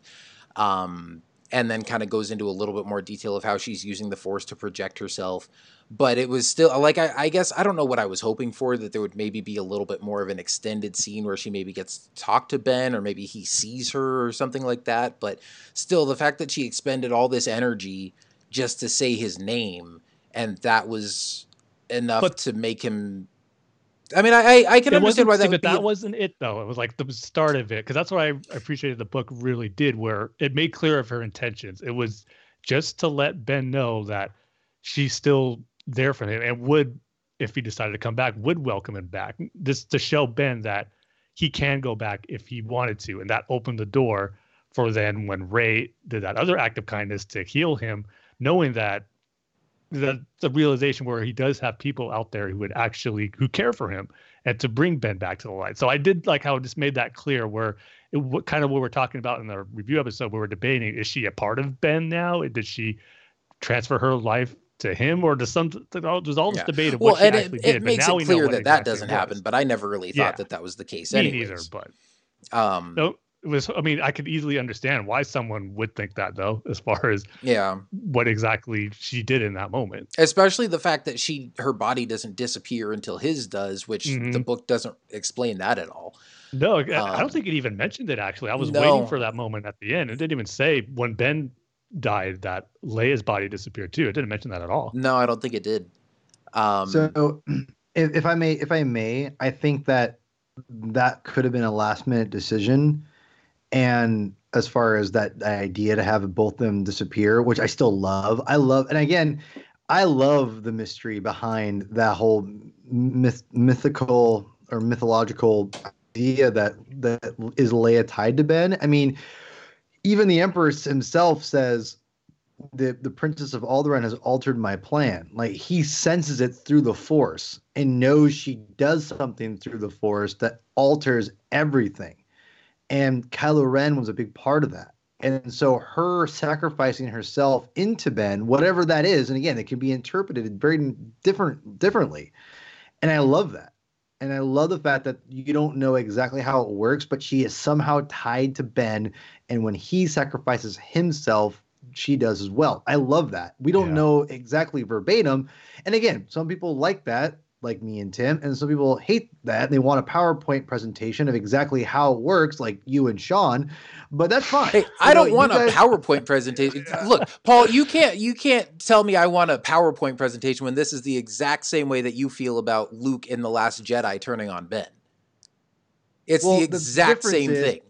It's not. It's it's so not. Yes, it It's. So not. Yes, it is. Kyle, hold on. Someone, okay, it's one thing to allude to something, right? To allude, like at least part of a mystery of an idea of like something that's a mythical, yeah, a, a mythological, alternate uh force thing. Again, it's all the spiritual aspect compared to a literal character attempting to murder their nephew in the middle of the night. That is a vastly different thing. There you go with that attempted murder. Exactly. He didn't attempt to murder him. But, but, but, but hold on. It's the, the whole point is that one thing is meant to be interpreted differently, and but one thing is not. It's actually just the way they present it. That's the difference. Mm, no, because when we did our last Jedi commentary, see, Tim and I are both on the same page as far as what's going on in that scene. And you said, well, I think it can be interpreted differently, and I don't like that. And that's how I feel about this. You think it's a good thing that it can be interpreted differently. I don't. I think it needs to be clear what's going but- on here. But but the difference is is that that is not a major story beat. About, Yes, it's. About how, no, it's not. Because you're you're talking about the definition of why Luke is in the, his position and Kylo Ren's in his position. It's the whole crux of the freaking trilogy. That wait, wait, wait, wait, wait. And and and and the death of Leia and the redemption of Ben Solo is not the crux of this movie. Of the movie? No, it's not. It absolutely is. it's not. What? It's called Rise of Skywalker, not the death of Ben Solo and the. Movie. But it is Princess pretty darn Leia. important, though. I will agree it's not the this is and here's another reason th- why i don't why this moment doesn't work for me it's like an intersection of three major character storylines and plot points you have rey struggling with the dark side killing kylo then regretting it then healing him then running off then you have Kill him. then you have kill kylo She- he here you know pausing because he hears his mother's voice so that like maybe makes him lean back towards the light side then he gets stabbed then he gets healed and then he decides to redeem himself. And then you have the death of princess leia and her heroic sacrifice to do something to like reach out to ben and just say his name and that's what starts all this. And you have all of that happening within like 30 seconds and you don't have time to process any of it or realize what just the frick just happened. Um so yeah it's and i get that Now- you guys like it and it works for you but for me it's just too much going on at once that I don't know. But anyway, that's Yeah. that's one moment that I was really hoping the book would would kind of smooth out for me, and it did add a little bit more detail to it and make it. Um, I don't know. It, it was a little bit better done in the book than it was in the movie, but it, I still kind of had the same frustrations with it. The Last Jedi. That scene, Kyle, was not meant to be ambiguous. Whereas the scene at the very Right, end and I don't think it is ambiguous. Neither do I. Yeah. Wait about wait. What, what are you talking about? as Yeah. far as wanting to know Luke what Luke's intentions were going yeah, in I know. right? No, no. Here's the here's my point. Like Luke, like see, some people think see this is where this is the this is this is the problem with that scene in itself is the fact that it can be interpreted many different ways when it's not supposed to. Right. Whereas and that's how I feel about the scene in Rise of. Skywalker. But Kyle, but Kyle, but Kyle, but- but Kyle, but the end of Rise of Skywalker, it's meant to be ambiguous. That's the difference. One person attempted to do it as one clear way, but it was not clear. It's handled horribly and written horribly, in my opinion. At least you can say it's written horribly as far as Rise of Skywalker, but at least the intention is meant to be ambiguous. So at least you can get JJ an A, and Terrio an A for the fact they actually were met, they got what they were going for, whereas Rian didn't get what he was going for because he pretty much I don't it- think it's meant to be ambiguous, though. I think they have an idea of what's going on, and it's just not clearly communicated. Oh no, I I totally I I- yeah. I, I would love to get a general census on that. I wish we had like a giant giant following just for things like this to settle like where exactly Star Wars fans go. I mean, we have a No, good well, I don't think you're going to get a general census on it because with Yeah, both gonna be movies, the opinion seems to be That- split right but- down the middle. It might be, it might not be. See, I, I'm always surprised what's like what's split and what's not split. To be quite honest, because if I see something that like to me, split is like between even it's a 45 50 or 50 you know obviously if it goes 60 40 or 40 60 i think that's not split it's probably predominantly at that point it's close but you know majority of people one way or another i would be curious if like it was like a 30 70 or something like that where i'm like man that's a you know because if most people think it's not it's not ambiguous i'd be shocked to be quite honest. I think it's so obviously meant to be. I, at least. But here's the thing: a, even if you think it's meant to be ambiguous, I disagree that that's a good idea. Like, see, I, I disagree. I, that's where I disagree with that. This is where I think we're we're it's where we have more common ground. I disagree with the fact that I think it's great. It's ambiguous, and I hate it. I think but, but, but when you have the though. when you have the you emotional crux of your movie, a major turning point for three different characters, you can't have it be ambiguous and go, "Hey, you figure out what happened." Sorry, I keep unplugging my microphone. That's why I said Dag It keeps being pulled out of my foot. Um, I, I see. I guess for me, and again, I, I, I, think that you like this stuff too in this way, Kyle. But I, the Force, I like the fact that it is a, a little more of aloof in a, in a sense to where it's not directly given to us all the answers. And I know George did, and I like the fact that also getting some answers. I love, I love, that's why I love the Clone Wars because I think George did a great job of answering some things with more questions. And I feel that's again, in my opinion, again, I think it's meant to be ambiguous, to give us a little more of an answer, but it's w- still ambiguous exactly what happened because I think JJ and Chris Terrio have their idea of how it worked, but they wanted other people to kind of interpret it a certain way because you can interpret it many different directions. And I think that's the whole point because, again, Rey doesn't, you could argue that Rey didn't even kill Kylo Ren because she doesn't kill him. She she definitely hurts him. It was described as a mortal wound. exactly. Yeah. Well, wait, wait, so, okay. If I if I I don't remember saying she killed him. If I did, obviously she didn't actually kill him because you don't see him die. But no, no, no. But you meant. But I know what you meant. I, but that's the thing, though, because when she stabs him, it's important to know because because you could interpret it as, and I, I don't think it's meant to be interpreted this way, but I think again the way they wrote it and the way they designed it, and again this is my opinion, I think you could interpret the fact that Leia not only affects Ben, but Leia as well. Even though the book may Wait, not say Rey? that. Yeah, Rey. Yep, sorry. Yeah, so Leia affects both Ben and Rey because she when she oh, yeah. yeah. So that's my point is that like that the book doesn't really state that I don't think. So with that, well, I think what the book states and also the way that I interpret the movie is I think Leia really is reaching out to Ben. And maybe she can sense through the force that he's with Rey at that moment, but really her intentions are focused on him.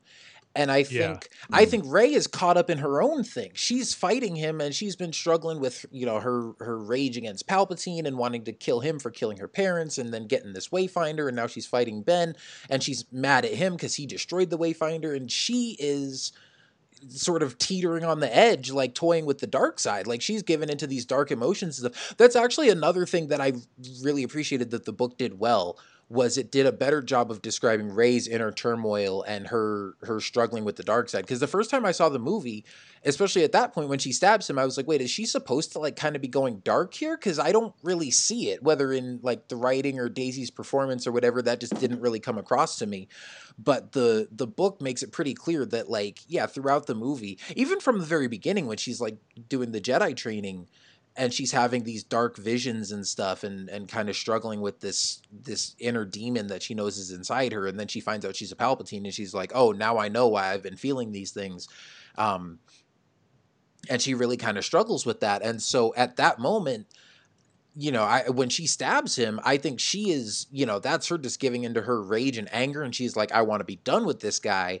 And when she comes to that realization, I don't think it's Leia reaching out to her, but I think she senses Leia's death through the Force. Yeah, exactly. And and that just kind of snaps her out of it, and she realizes what mm-hmm. she's done, and realizes, but and then she feels compassion on Ben because he's just lost his mother, and so you know that's why she heals same, him and everything.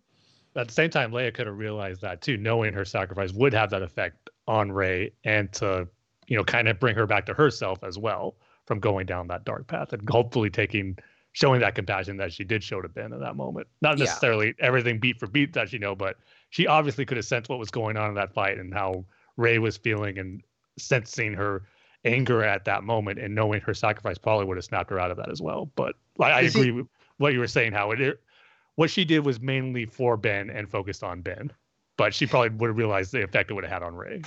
So, and that's and that's my point is that we don't. It's not told to us. We don't know. And again, that's I think that's purposeful in the storytelling. Whereas again, Last Jedi, it's literally rian trying to tell us this is what happened, but the way he tells it makes it look really bad and, and not great because it can be interpreted as someone coming in for a you know motivated killing or whatever. In your so, opinion, uh, dude, by a lot of people's opinions, it's it, that's and that's again that's the problem. If it was uh, like me and like ten percent of people, then that I'd feel like, well, yeah, but it's not. Like, pe- there's a big portion of people out there that don't like that scene for many different reasons, and that definitely is one of them. So again, again, you can you can disagree. I don't. You can disagree with me all you want, but the fact that if you can interpret a major part of that scene that's not the intention of the scene, it's literally meant to be like a certain way, but it's designed and executed not that way, that's not good execution. But that's just my opinion. Yeah, well, that's your opinion, and in this case, if I mean, if you think this is ambiguous and they designed it to be ambiguous, either first of all, I think they had a clear idea of what was going on and just poorly executed it. That's my Oh opinion. gosh. But if they meant for it to be ambiguous, I think that's also a mistake. I mean, this really, if you think about it, is kind of the culmination of the sequel trilogy. I know that's not entirely like the climax of this movie. Obviously, there's Palpatine and Rey being a Skywalker and all that. The sequel trilogy was never building towards Palpatine. That's something they came up Hmm. with just for this Yeah. movie. Okay. But what has been planted along the way uh, is th- the character of Kylo Ren and Ben Solo and whether or not he's going to be redeemed. Hmm. Um, Did And you get upset? In, re- did you get upset in A New Hope and Return of the Jedi when Yoda and Obi Wan disappeared and it wasn't explained? Well, that was a little That's more. completely oh! different. Oh, oh, I see. I see how it is. no, you don't. Well, I'm just, I'm just saying, I'm just saying, those are. It's meant to be ambiguous. You get the idea. You don't need a PowerPoint PowerPoint presentation about it, right? So what I'm saying is, with Last Jedi, again, that's the difference I'm talking about. Like you, you may not like what they did. Again, I'm not debating that. I'm just saying that's the same thing. It's it's not. I mean, it's literally not the same thing as that they all disappear at the end, but it's like that. They don't overly explain what's going on. They just do it. They let you interpret it like, oh, this guy's giving himself to the Force, or when you, when Obi Wan disappears and he talks to Luke, you know, via the the voice or whatever. We don't need to have that explained. Like, what exactly did Obi Wan go through, and it made him do that? Like, we don't need to know that. That's the whole. That's the whole idea. We interpret that Obi-Wan was in tune with that or whatever, right? So to me, but again, you mean out you don't have to like that. That's fine. You can say like I don't like the fact that Leia did that. I think that's dumb. That's fine. But it's not say- even just the fact that Leia did that. Like I said, I think my main issue is there's just too much happening all at once in that scene, and to me, No, no, no, it's it's fair. I can sloppy live execution. I wouldn't say it's sloppy execution. It's just you don't like what they did. I, would not I'm say saying, in my opinion, it's sloppy execution. It's not sloppy. You just don't like the story decision. I think it's That- sloppily executed. It's not. It's not sloppy. How That's your opinion. I'm entitled to ah. mine. Next topic. Ah, God. oh my gosh. Can I say one more thing that I liked about the novel? Absolutely. I'm sorry. I'm sorry. No, hey, uh, even from our long episode, we knew we were going to come back to that moment eventually and talk about it some more. I think we are once we do our Rise of Skywalker commentary. We'll probably be talking about that scene long I'm- after it's I'm going to leave the room I'm- during I'm- that I'm scene in the stopping. commentary. Yeah, because you'll just be hearing me and Paul gush about it probably I'm not going to say anything. Everyone's already heard me talk about this scene. I apologize. Th- t- Tim or uh, Kyle, thank you for letting me g- go off about that. I appreciate that. But going off of that moment where she heals him, I do like how the book showed how she learned how to do that. It was, of course, from the Jedi journals that she took from Ahch-To, but the way she how she learned to do it actually was through healing the Kyber crystal for the Skywalker Mm. lightsaber to bring that back, and that kind of that with the studying of the Jedi books. She obviously didn't put it into practice until she had the opportunity to do it with the serpent, but to know the basics of what it involves and how to do it, she learned from healing the Kyber crystal in the saber, which I thought was cool. And then she just took it obviously to the next level with healing Ben, and then Ben took it even further with actually bringing her back from the dead. So I just like how it all started from her healing that saber. Yeah, that was definitely a cool addition. Um, also, just a, a little touch. I I actually really liked seeing that like again just the way that it described how after she heals ben the toll that that really takes on her because in the movie yeah. you mm. don't really see that and it's like in the beginning she heals the snake and she's like ow my hand hurts because i gave up a little bit of life energy ben does it at the end and obviously dies from it um, but it, you know after the lightsaber duel it just kind of seemed like oh so she can heal him and just run off like aren't you forgetting a part of it that you've already established but that was made a lot more clear in the book um, and I mean, there's a lot of other cool stuff where like Zorii Bliss gets more stuff to do. There's a couple extra scenes with Lando. So, um, yeah, overall, like if you're like me and you were hoping, you know, you had a lot of issues with the movie that you were hoping would be expanded on or kind of smoothed over by the book, it definitely helps. It doesn't fix everything. Um, but there's a lot of cool new stuff added. And if you enjoyed The Rise of Skywalker, I would definitely recommend reading the novel. Um, because like i said it's the same story but just uh, expands on it in a lot of kind of small but meaningful ways that i think definitely kind of helps the story a bit yeah um, now uh, have both you guys gotten the art book yes yes but i have not had a chance to really read it i'm gonna try to get into it this weekend but I'm kind of saving it to be honest. Um, obviously, if you guys don't want to talk about it, I, I know I've seen a few things here or there, but I've heard it's kind of disappointing because a lot really? of Palpatine, yeah, a lot of Palpatine stuff isn't in it. Yeah, and I think super what? brutal to be honest. And and I was gonna say, I, will I'll just talk about it real quick because this is I have that same gripe too. Um, and I kind of have this gripe with a lot of the art books that like the obviously every Star Wars movie has like a big battle or, you know, some really exciting stuff at the end. And then when you get the art book, you're like, oh man, I can't wait to see the concept art for that. And it's usually never in there or it's kind of skimmed over. And usually it's understandable because, like, the art books usually come out the day the movie comes out and they don't want spoilers leaking out and they don't want you know barnes and noble having a copy of this you know in their back storeroom like a week before the movie comes out and somebody takes pictures of it and leaks it online or whatever. Um, like the last jedi art book i couldn't wait to get to the concept art of Luke and Kylo fighting on Crait because that's just beautiful imagery and I wanted to see all the artwork of that and it was there was like this one, though. none of it or maybe like one image but the Rise of Skywalker book starts with all that and yeah. they, so they put in all the last Jedi stuff that they didn't include because of spoilers and I really appreciated that but they do the same thing here where they completely gloss over the ending of Rise of Skywalker. Like there's some concept art of Exegol, there's maybe one or two pieces of concept art of like the battle at the end, but there's absolutely nothing of Palpatine or, you know, Rey fighting Palpatine or, or Ben fighting the Knights of Ren or any of that kind of stuff that happens at the end of the movie. Now, normally I'd be like, well, that's understandable because it comes out the day the movie comes out and they want to avoid spoilers, but they delayed this three months and still didn't include any of that stuff. So that was a big disappointment for me. Um, but aside from that, I, and I haven't like read all the way through it. I mean, I've I've flipped through and looked at pretty much all of the artwork, but I haven't like read all the stuff about the production and everything. So I got to go back and do that. Um, but obviously, the artwork that is in there is gorgeous. Um, you know, there's a lot of cool like alternate designs of stuff that you didn't get to see in the movie, and so it's always cool to see that creative process of like the different concepts that they came up with for things. And then obviously there's also a lot of um, you know paintings and designs of things that are in the movie, and it's just cool to see those in you know just different rendered art forms and stuff like that. So. Um, yeah, I I love the book for the content that is in there. There's just some stuff that it's missing that I feel like should have been in there, especially given the delayed release. Yeah, I will definitely agree with that because as I was flipping through the book when I first got it, making my way towards the end, I'm all, well, there's only a few pages left here, and we haven't seen anything much on Exegol, let alone Palpatine. Then I realized, eh, we're probably not getting anything of that, which is disappointing. I completely agree with it being delayed three months.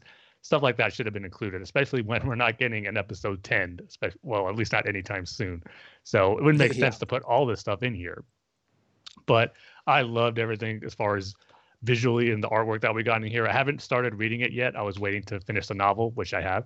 So I should be starting to read this soon. But just from the very first page, I mean, how cool is that art of seeing Luke and Leia training in the forest at night with their helmets on and their lightsabers. That was the first piece of art that you see when you open the book. I was like, oh man, I can't wait to see what's next in this. And there was a lot of great visuals, more of that scene, but also, of course, that we've seen through the movies, more cool trooper designs. I love some of the stuff that they had for the Sith troopers. Not necessarily totally different, but just seeing the different artwork that they came up for their design was really cool. And there was also another shot that I really liked that was of Kylo Ren, where his helmet is cracked and you can kind of see the inside of his face. And it just reminded me of the Rebels episode Twilight of the Apprentice, where Ahsoka slashes Vader's helmet, and you can see some of Anakin's face in there. It just really echoed that visual, which I thought looked really cool in that concept art. And then, like I said, the stuff we got of Ben and, or Kylo Ren interrogating Chewie, which was in there, which was nice to see. And then we get more of that um, deleted scene, which I think is probably the most well-known one at this time of Kylo Ren and the Oracle on Mustafar, and seeing all those crazy designs of a spider creature on a giant baby head, which not the biggest fan of. I do appreciate them going weird for that one, but don't think I would have been a big fan of that design seeing it on screen. I would have I think it would have been cool if it was just a big like spider creature or something, but that giant baby head just looks a little too weird. but uh, but it was cool just seeing the different ideas they had for that.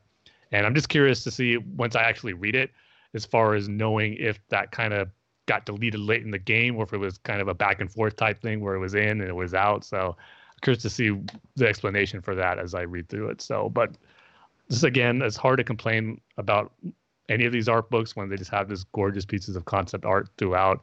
And I just love the visual styles that we get in these books. So um, again, like you, Kyle, I would just kind of flip through it and seeing all the pretty pictures. But um, and I loved it just for that. I think that's worth getting in and itself because there's some gorgeous pieces of art in here. But I think once I start reading it, um, start appreciating it more for getting that behind the scenes look of the production of the movie. So I'm looking forward to that. So again, another thing I am happy with. I'm probably sounding like a broken record, but I'm just loving the new content and merchandise we're getting for the Rise of Skywalker with the Blu-ray, the novel, and the art book. I'm just eating it all up.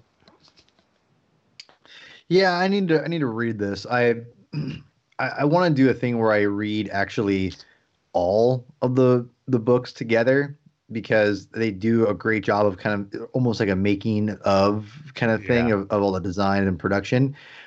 Just going the little bit I, I looked through it, just like the first book or all the books, I would say, they kind of all lead into each other. So um, it feels like there's a lot of Force Awakens art that was in the Last Jedi at the very beginning because again of Luke and whatnot. And then same thing with the Last Jedi and the Rise of Skywalker. There's a lot of last. There's a, uh, not a lot, but excuse me, at the very beginning, there's a lot of Rise of, or excuse me, Last Jedi art that was kind of continuing into the la- uh, Rise of Skywalker. And they even kind of talk about that, how like it's like the Last Jedi. Uh, they kind of reference the idea of there. Here's some art that kind of survived from the you know the Last Jedi that you know that kind of informs a little bit of the Rise of Skywalker. So, and they probably didn't put that in for spoiler reasons and whatnot from the Last Jedi. So that was interesting you gotta wonder again, just like with uh, I think an eventual uh, deleted scene slash director's cut thing commentary of the of Skywalker is coming. You gotta think there's probably a making of sequel trilogy book that's gonna have even more unreleased pictures. That's not that's not in any of these books that will feature the Palpatine character or the uh, and all that. So maybe even possibly it's more of like a making of and with all this new material, which I will definitely buy. That's I love that stuff. So you got to think that's probably where a lot of this might be coming into. Because even if you look at um, even if you look at the Force Awakens and the Last Jedi, like Snoke and whatnot, like there's not a lot of new designs for those characters. And the Knights of Ren, they kind of lightly touch on that. I feel there's a lot more going in with, with that, and I feel that there's probably a lot more art that either they want to save for later or that they are just saving to do another book at some point that has all new material and all new insight for the sequel trilogy. And and to be quite honest maybe they'll even have some of that artwork that got released by colin trevorrow too. So i think that these aren't the only star uh, uh, obviously but i mean like i think there will be another book coming out in a couple years about the new um the sequel trilogy or whatever whatever if they want to you know highlight the anniversary anniversary of the sequel trilogy or whatever they might do something like that like a five year anniversary or whatever anniversary I feel well, like that would be this what- year. I know. I, I, I said that and I was like, I was like, I don't know about that. But you know what I'm saying? I, I- something like that's coming because there's too much that's not revealed. And that these books only are smart. Are bleh. these books are only a small sample size of what's actually created, and especially the, the fact that they don't have a lot of Palpatine stuff in there. This shows that they probably are going to have another, you know, new release book of something like that. So, which again, or maybe there'll be like a, a Skywalker Saga art of book that's like all new material with all the movies, you know, or something like that, which I would 100% be throwing down a lot of money for. So mm-hmm. we'll see. But yeah, I, I haven't looked at it yet. I'm looking forward to it. I love this stuff. I can't wait to re- do a, a proper review with all you guys. Yeah, for sure. um, by the way, I didn't harp on this enough earlier. Let the record state I read a Star Wars book before Paul. Um, and finished it before I did. that so is you're true. And I'm of talking about the novel, not just the art book. I didn't just flip through pictures. yeah, but I read a don't novel. count because What? it can be retcon in a heartbeat. well, that's not. I know. I was just. I'm just being funny. Good job, Kyle. You were trying to be funny. Um, I know. I know. I was trying. We're trying. I was trying. Um, all right, well, a couple more things we got to talk about here. Uh, just a little news item. Uh, this is a report from Variety from a few days ago that they have uh, hired a new writer for the Obi Wan series for Disney Plus. Um, so things seem to be back on track there. Uh, and the new writer is Joby Harold, who I guess is most well known as uh, he's a pr- executive producer on John Wick Chapter Three, um, and he's also been involved in some writing projects. So. Um, good to hear that that's back on track now. Um, honestly, I had kind of forgotten about that with all the other stuff going on. Um, but uh, yeah, and we knew like the whole Obi Wan series getting canceled thing got blown way out of proportion. But there was a delay, and some people left the project. But now they got new people on the project, and uh, hopefully they'll be underway soon. And you know, obviously won't be shooting anytime soon with all these film productions getting shut down. But um, you know, hopefully that all goes smoothly from here on out. Um, and then lastly, of course, we've got to talk about Clone Wars. Um, I can't believe, I guess it's been like a month since the last time we recorded because our last episode we were talking about the Ahsoka arc coming up, and now here we're recording on Friday, and the last episode just aired today. Um, so now we've got the Ahsoka arc in the bag. We're one week away from the beginning of the Siege of Mandalore, which I'm like, I can't believe we're here already know. this eight weeks has flown by because it does. I mean, when we were It in really Disneyland, has, to- when we were in Disneyland together, was when we watched the first episode together of the Bad Batch, and that does not feel like eight weeks ago. So I don't know where Nope. the time has gone. Um, I take back everything I said about how it was going to be hard to wait for the Siege of Mandalore, how it was going to seem like forever. like when we were talking about getting hyped about the Clone Wars being right around the corner, it has flown by. Like you said, it doesn't even feel like I've waited at all for the Siege of Mandalore to get here because it's here just next week. So, yeah, it went by in a flash. Yeah, man, and I would kill to have like another four episodes in between. You know, a little more time to wait, even another just like filler arc or something. But, um, man, yeah, it's crazy. We're down to the last four episodes of Clone Wars, but you know, you know, they've saved the best for last, and Oh yes. oh gosh, I'm I'm not ready, Tim. I'm not ready um but uh yeah that's that's gonna be crazy but uh what did you think of the ahsoka arc I enjoyed it. It wasn't obviously something that's going to be remembered as one of the greatest arcs of the Clone Wars series, but I appreciate it for where it was. I know Dave Filoni has said previously going into the Siege of Mandalore how he wanted the two other arcs to kind of show you where Rex is at before that and where Ahsoka's at, and both arcs accomplished that. And I do what I really liked about this arc was not only just showing how in the first episode how Ahsoka is dealing with and, and her life being away from the Jedi Temple, but getting the viewpoint of how people other than those who kind of fantasize about the Jedi and romanticize them, as Luke put it in The Last Jedi, of how they're the greatest thing ever. But getting the viewpoint from uh, Trace and Rafa how they view the Jedi, and I'm sure a lot of other people kind of in the underbelly of Coruscant on those lower lower levels view them, but they've had personal firsthand experience as far as not seeing the Jedi in the greatest light when we got the reveal of how the Jedi caused the death of their parents in the chase for Ziro the Hutt when Cad Bane rescued, or not rescued, but broke him out uh, from prison on Coruscant. And I liked how they tied it into that. And it isn't something that we actually saw happen in the episode Hostage Crisis, but it just alluded to after Cad Bane makes his escape with Ziro, the Jedi did go after him, and it had the speeder chase in Coruscant, and the speeder um, crashed into. Uh, I forget exactly how they described it, but it crashed into a building or an architecture that their Rafa and Trace lived, and their parents uh, were killed in that crash and an explosion. And not if only that was bad enough, but how little the Jedi did to console them, just saying, um, you know, may the force be with you, so to speak. Something very, you know, scripted and not re- heartfelt and comforting to them as kids would want to hear from someone like the Jedi. So I like how it painted that picture of how the someone can or this family can view the Jedi in a negative light, and how that's probably the case for other people across the galaxy. But when it's the they actually were involved in the death of your parents, you can understand where they're not going to have the highest opinion of the Jedi. So I did like seeing the view of the Jedi from their point of view and just how awkward and difficult it made it for Ahsoka to tell them as far as her being a Jedi. So that aspect I liked. And then also getting a new look at Kessel, I thought was really cool because mm-hmm. we, as we saw in Rebels and of course in Solo, just seen it as this mining facility with slaves there. But yet there's another side of it that's paradise like, where those who are benefiting from that spice mining and the slavery get to live. And just seeing that contrast, I thought was pretty interesting to see as well. And then we got a nice moment with Anakin and Ahsoka. That was a pretty cool homage to Return of the Jedi when Vader senses Luke on the shuttle as they're making way yeah. to Endor. So that was cool.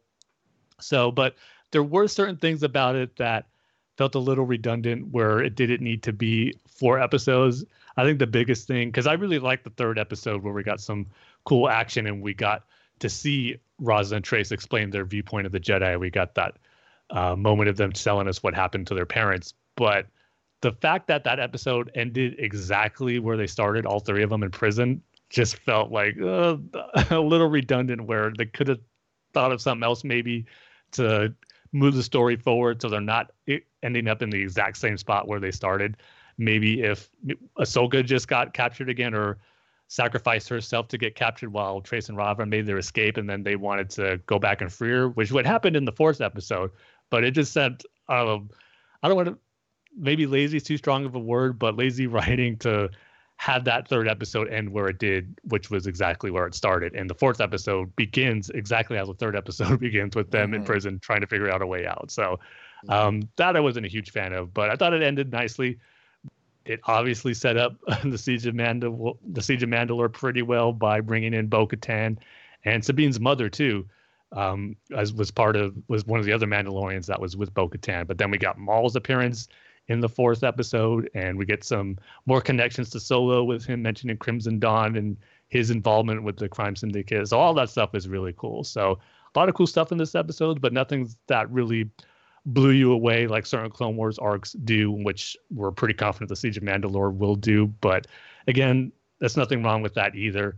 And we've said this a lot too, but I think it bears repeating. The fact that we're even getting these episodes is just the icing on the cake, really, because we all we wanted was Siege of Mandalore, but we got a completed story reel arc that we've seen before and a completely new arc that we haven't seen. And I'm just thankful that we got those. And it's kind of hard to complain and nitpick about it when we weren't expecting these and maybe should have even gotten them at all. So that's why I don't want to complain too much about th- this Ahsoka arc not being mind blowing or having anything that's going to make it stand out amongst one of the greatest arcs in the series. I'm just thankful that we got an additional Clone War stories that shows us what Ahsoka was doing after she left the Jedi Order and how it's going to lead to the Siege of Mandalore. So overall, I really enjoyed it, but like I said, Kyle, the best is yet to come with the Siege of Mandalore, and that's coming next, and I cannot wait. Yeah, and I feel the same way. I mean, this I definitely enjoyed this arc too. Um, wasn't my favorite, but and I said this like on our last one too, talking about the Bad Batch. I was like, I know all of these episodes are put under a microscope because they've made such a big deal out of the Clone Wars coming back, and we've only got you know 12 new episodes that we're getting and you want every one of them to blow you away because you know you want to make the most out of all these episodes we're getting. Um, but it's totally okay if every episode isn't like your new favorite episode of clone wars. Like you know if this was if we were getting a full 22 episode you know season 7 this would probably be in the middle somewhere. And you know, you watch this and enjoy it while you're waiting for like that one big Maul arc or that one big battle arc that you know is coming at the end of the season. Um, but I thought it was kind of nice to have like a little bit of a slower paced story, um, and had some really good character development for Ahsoka in there, and it's good to kind of see just what her day to day life is like after leaving the Jedi Order. Now, I mean, this isn't exactly day to day life because she's still getting in trouble and getting in adventures and stuff like that, but um, yeah, just seeing sort of where she's at now, and then seeing uh, the lessons and the perspectives that she learns through the eyes of uh, the Martez sisters, like you were talking about, especially just their perspectives on the Jedi. And um, at first, she's afraid to tell them that she was one because she hears their take of how you know the Jedi did them wrong. Um, and you're right. Like obviously, in the grand scheme of things, the Jedi thought they were doing the right thing by pursuing Ziro the Hutt, and he's this big crime lord, and we got to get him. And you know, if there's collateral damage, it's like they're looking at the big picture. And doing what they think is in the best interest of the galaxy. But like, what about these young girls that lost their parents in a stray speeder explosion? Like, you know, it's eh, the the Jedi were kind of heartless to. I mean, not that there's necessarily anything they could have done about that, but yeah, like you said, the fact that they described, you know, a Jedi came up to them afterwards and was like, basically like, sorry for your loss. It was the will of the Force, or they're with the Force now, or something like that um, and was very just kind of like dismissive about it and not realizing the repercussions of these big actions that they're taking um, and the effects that they're having on the lives of just ordinary citizens on Coruscant or wherever else.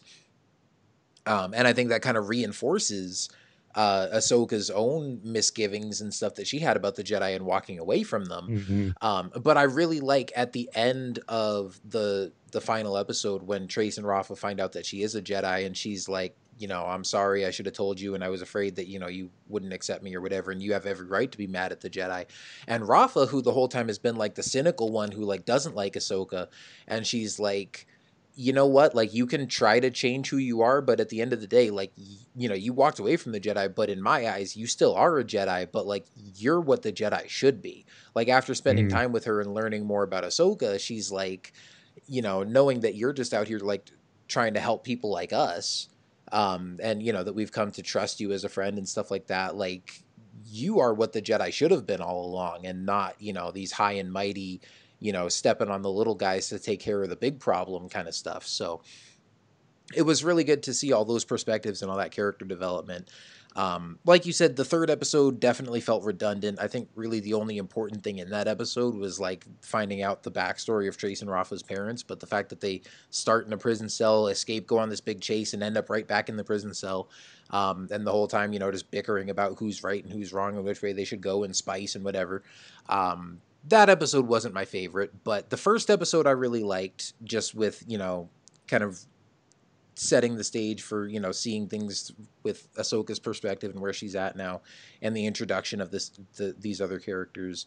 Um, the second episode was cool, like you said, seeing a whole new side of Kessel that we've never seen before, um, and even just going back there and seeing you know it being run by the Pikes and tying that into Solo and all that stuff was cool. Yeah. Um, I love the Pikes too. Their design is so great. Yeah, so, and you know what? I really wish that in Solo they looked more like they did in the Clone Wars. Yeah, I love their Clone Wars design and their.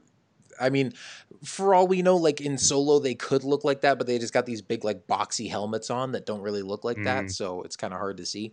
Um, but I absolutely loved the final episode that came out today. Um, I thought it was a great conclusion to the story arc. Um, you know, again, more good development for for Ahsoka and Trace and Rafa, and you know, obviously there's been a lot of tension and bickering back and forth between them over the course of the whole arc, but the resolution of all that and where their characters got to by the end of it was really good.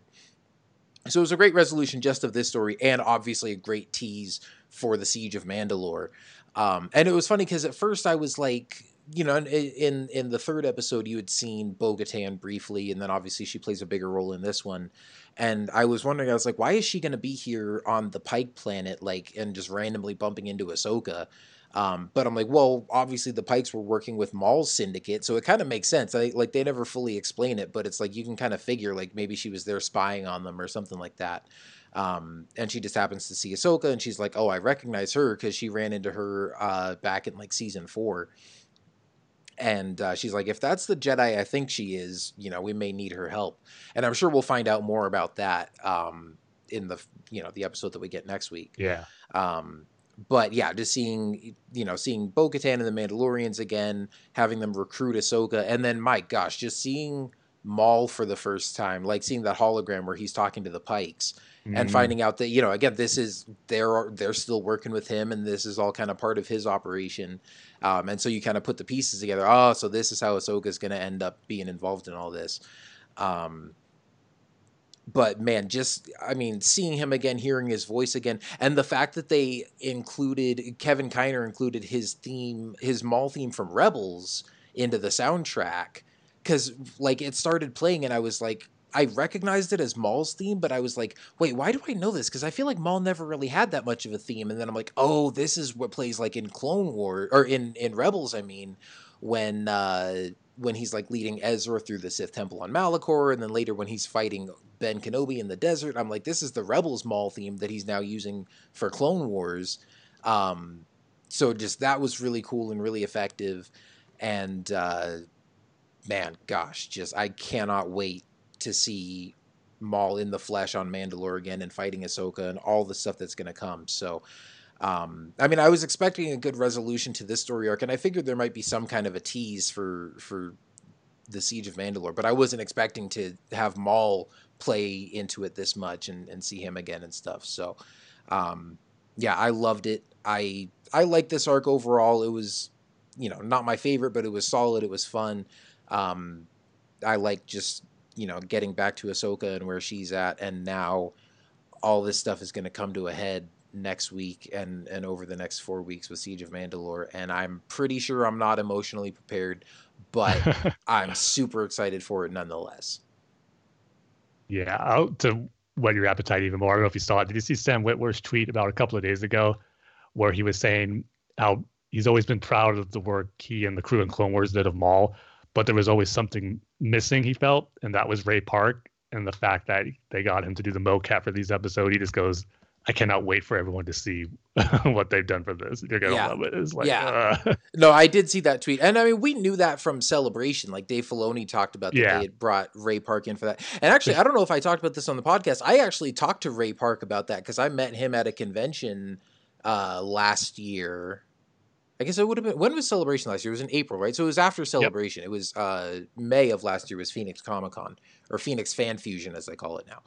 Um, but yeah, I, I met him there that year and I got his autograph. And so it was after celebration. And so I, I talked to him about that. I was like, Hey man, you know, I heard you're, you're coming back to do the motion capture for Clone Wars. And he's like, Oh yeah, it was really fun. And you know, they had me in this suit and they, they've got it rigged up to this monitor where you can like see, you know, it's got like a, a previs, like character model of Maul that's doing all the movements that I'm doing in the motion capture suit. So just to test it out, I was like break dancing and stuff and seeing Maul do it on the monitor. So um, yeah, it was super cool getting to talk to him about that. But obviously, seeing his his fighting style applied to Maul in animation is just going to be so crazy. yeah, just hearing those who have seen it, like Sam Witwer rave about it. Like it's like just waiting, whetting our appetites even more to see that in action. Man, it's gonna be amazing. It's going to be nuts. I uh, kind of just kind of wrapping up here because I'm running late, thanks to me, obviously. Uh, I think that this the Ahsoka arc, this with Rafa and stuff, it was uh, it wasn't bad, but it just wasn't.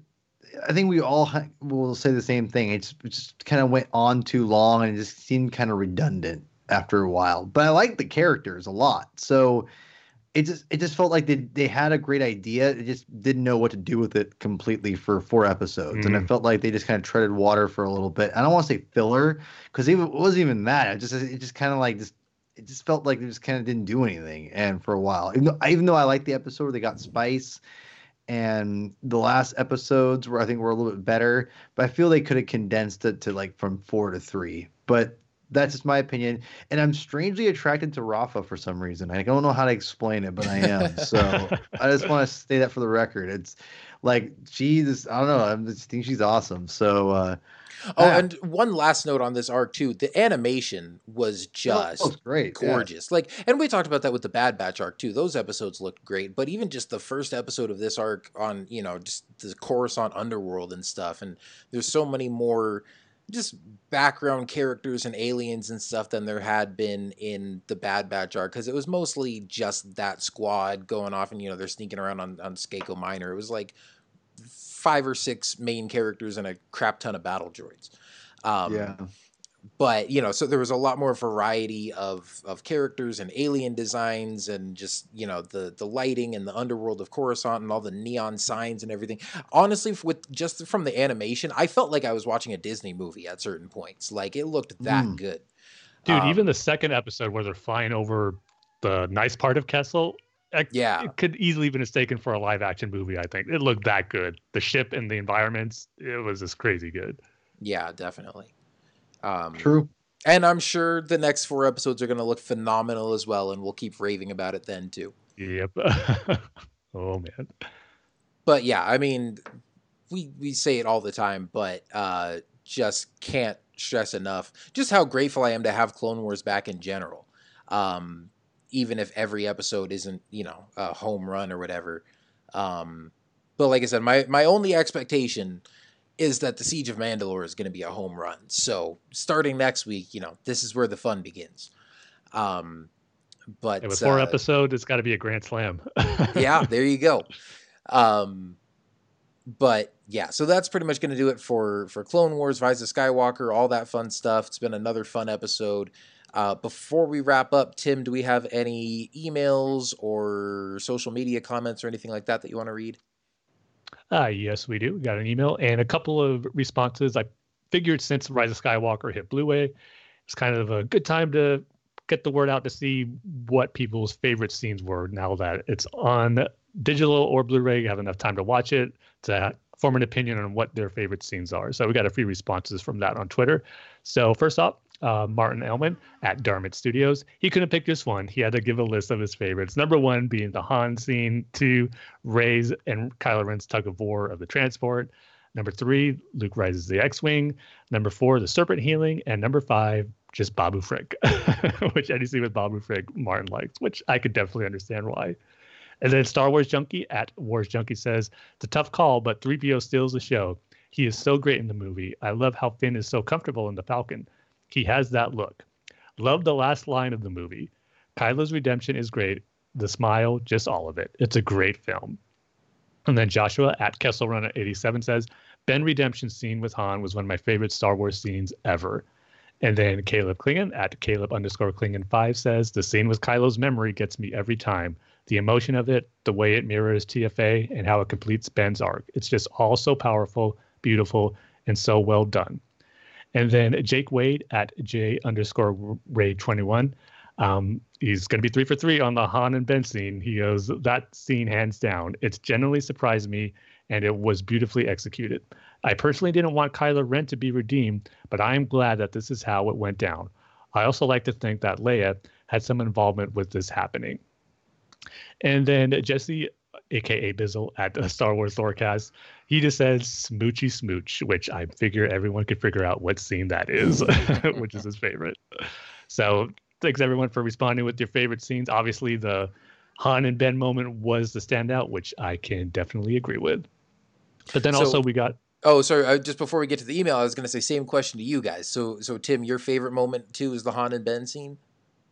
See, I like that whole sequence. I'm gonna say that's great, but just, I would specifically pinpoint that duel that Rey and Kylo Ren have, and to Mhm. the moment that we talked about a lot in this episode, where Leia reaches out to him, and then when Rey heals them. So everything from the beginning of that duel to the duel to that end where she heals Ben, that's my absolute favorite. But for me, it continues on with the Han and Ben moment. If some people may not want to, since it's not just one scene that way, but I think it's that's the culmination of that whole moment on uh, Kef Bir. And uh, Paul, what about you? the whole movie? no, I probably Rey Skywalker. That That's a close second for me. I mean, yeah, Yeah. I think for me that's gonna hold a lot. It, it was it meant a lot to me then. I it's probably gonna mean a lot more to me in the future as well. So just the significance of that, I think that for some reason, I think that the tale of Rey Skywalker, and, and partly the reason why I want the the Skywalker saga to continue, is because of how powerful that moment is. Because I kind of feel that if it doesn't, it doesn't undermine the ending of, of the episode nine, which I, I, love. I think episode nine obviously is my my favorite uh, of the Disney era, or whatever. But I think that it's it just would it it would enhance the ending of that movie of her of the importance of her legacy within the Skywalker line because of her choosing to be go by the name Skywalker after you know the the the blood quote unquote bloodline was was was gone. She would carry that name and the legacy of what what being a skywalker means not necessarily what it is physically if that makes sense. So uh, that being said i think i love the idea of what that signifies and on on a meta and on a uh, a, a, story bit level. So yeah, I, and, that, and that's just me being honest. I think that moment is beautiful, and I love the fact that it's called the Rise of Skywalker. So it just kind of it's it to me it's it doesn't get enough love. I mean, I know people like it, and it, it's regarded. I think people generally like it for the most part, and so but with with the title of Rise of Skywalker and the ending, I just I just don't think people give enough credit for trying to tell that that kind of idea of what or what the story is and what it obviously is saying about what what what it's saying. So, yeah, that is by far my favorite part of the movie. Yeah, you know, it's funny because for me, I think right now my favorite part of the movie is one that I was not a big fan of the first time I saw it, and it's grown on me ever since. And it's actually the moment in the battle over Exegol when Lando shows up with the massive fleet. Um, because the first time I saw it, I was like, man, this is they're just doing a ripoff of Endgame and having everybody show up to save him at the last minute. Um, but it's one that like when I rewatch the movie now, it just puts a huge smile on my face. I love the way it's staged, where you know Poe, so, you know, soars his X-wing up over the the Star Destroyer, and you just see everybody gathering there, and the way the music swells up. But even more than that, I love sort of the thematic, uh, you know, like like what it means in the story and i love the idea of like throughout Star Wars, at least through the original trilogy and the sequel trilogy, the protagonists have always just been like this scrappy band of freedom fighters that have been the only ones brave enough to stand up against the Empire or the First Order and I love the idea that now because of everything they've been through and because of like their their persistence and their bravery and their tales of heroism and the legend of Luke Skywalker and all these things that have spread throughout the galaxy that now the entire galaxy is finally ready to rise up against this tyranny. And it's not just a small little band of freedom fighters. And I love the line when uh, when General Pryde turns to his guy and he says, like, where did they get all these ships from? They have no navy. And he says, it's not a navy, sir. It's just people. I love that line and I love that moment. So that's actually my favorite moment in Rise of Skywalker right now. I'm glad you have a favorite moment at all. So it's great news. uh, always like it when we always have different choices too. So again, I think speaks to the movie of all the great moments it has. So yeah, exactly. But then also we got an email from Logan Simmons about getting uh, all the stuff we just talked about on this episode, the Blu-ray and the art book. He goes, "Hey Kyle, Tim, and Paul. I hope the three of you and your families are doing well during this particular time. In staying positive, I've got a Star Wars related story that I'd like to share. So just to preface, we all know that the physical edition of Episode 9, as well as the art book, released on March 31st. Well, I live in Arizona, and as of 5 p.m. on March 31st, stay at home procedures were put in place throughout the entire state. Now, because I got off work at 4, I had to literally race to Best Buy and Barnes & Noble in order to grab my Episode 9 merch, while of course abiding to the Imperial speeding regulations. After waiting in line at Best Buy, I got my steelbook and ran into Barnes & Noble's with no time to spare. I asked the employees if the brand new art book is in the Star Wars section, and they hand me the novelization. I tried to explain the difference between the two, and I am met with that iconic look you get from store employees when you get a real specific or when you get real specific about something Star Wars, which I think we've all been there. I know you I know you know the feeling. Anyways, I head to the Star Wars section and scurry around the bookstore like a madman until I victoriously find it in the pop culture section. And then he sends us a picture of his receipt that has the exact time at 5 p.m. So he just got him right up the dot. Insert gif of Indiana Jones snatching the hat under the door. Yeah, mm. exactly.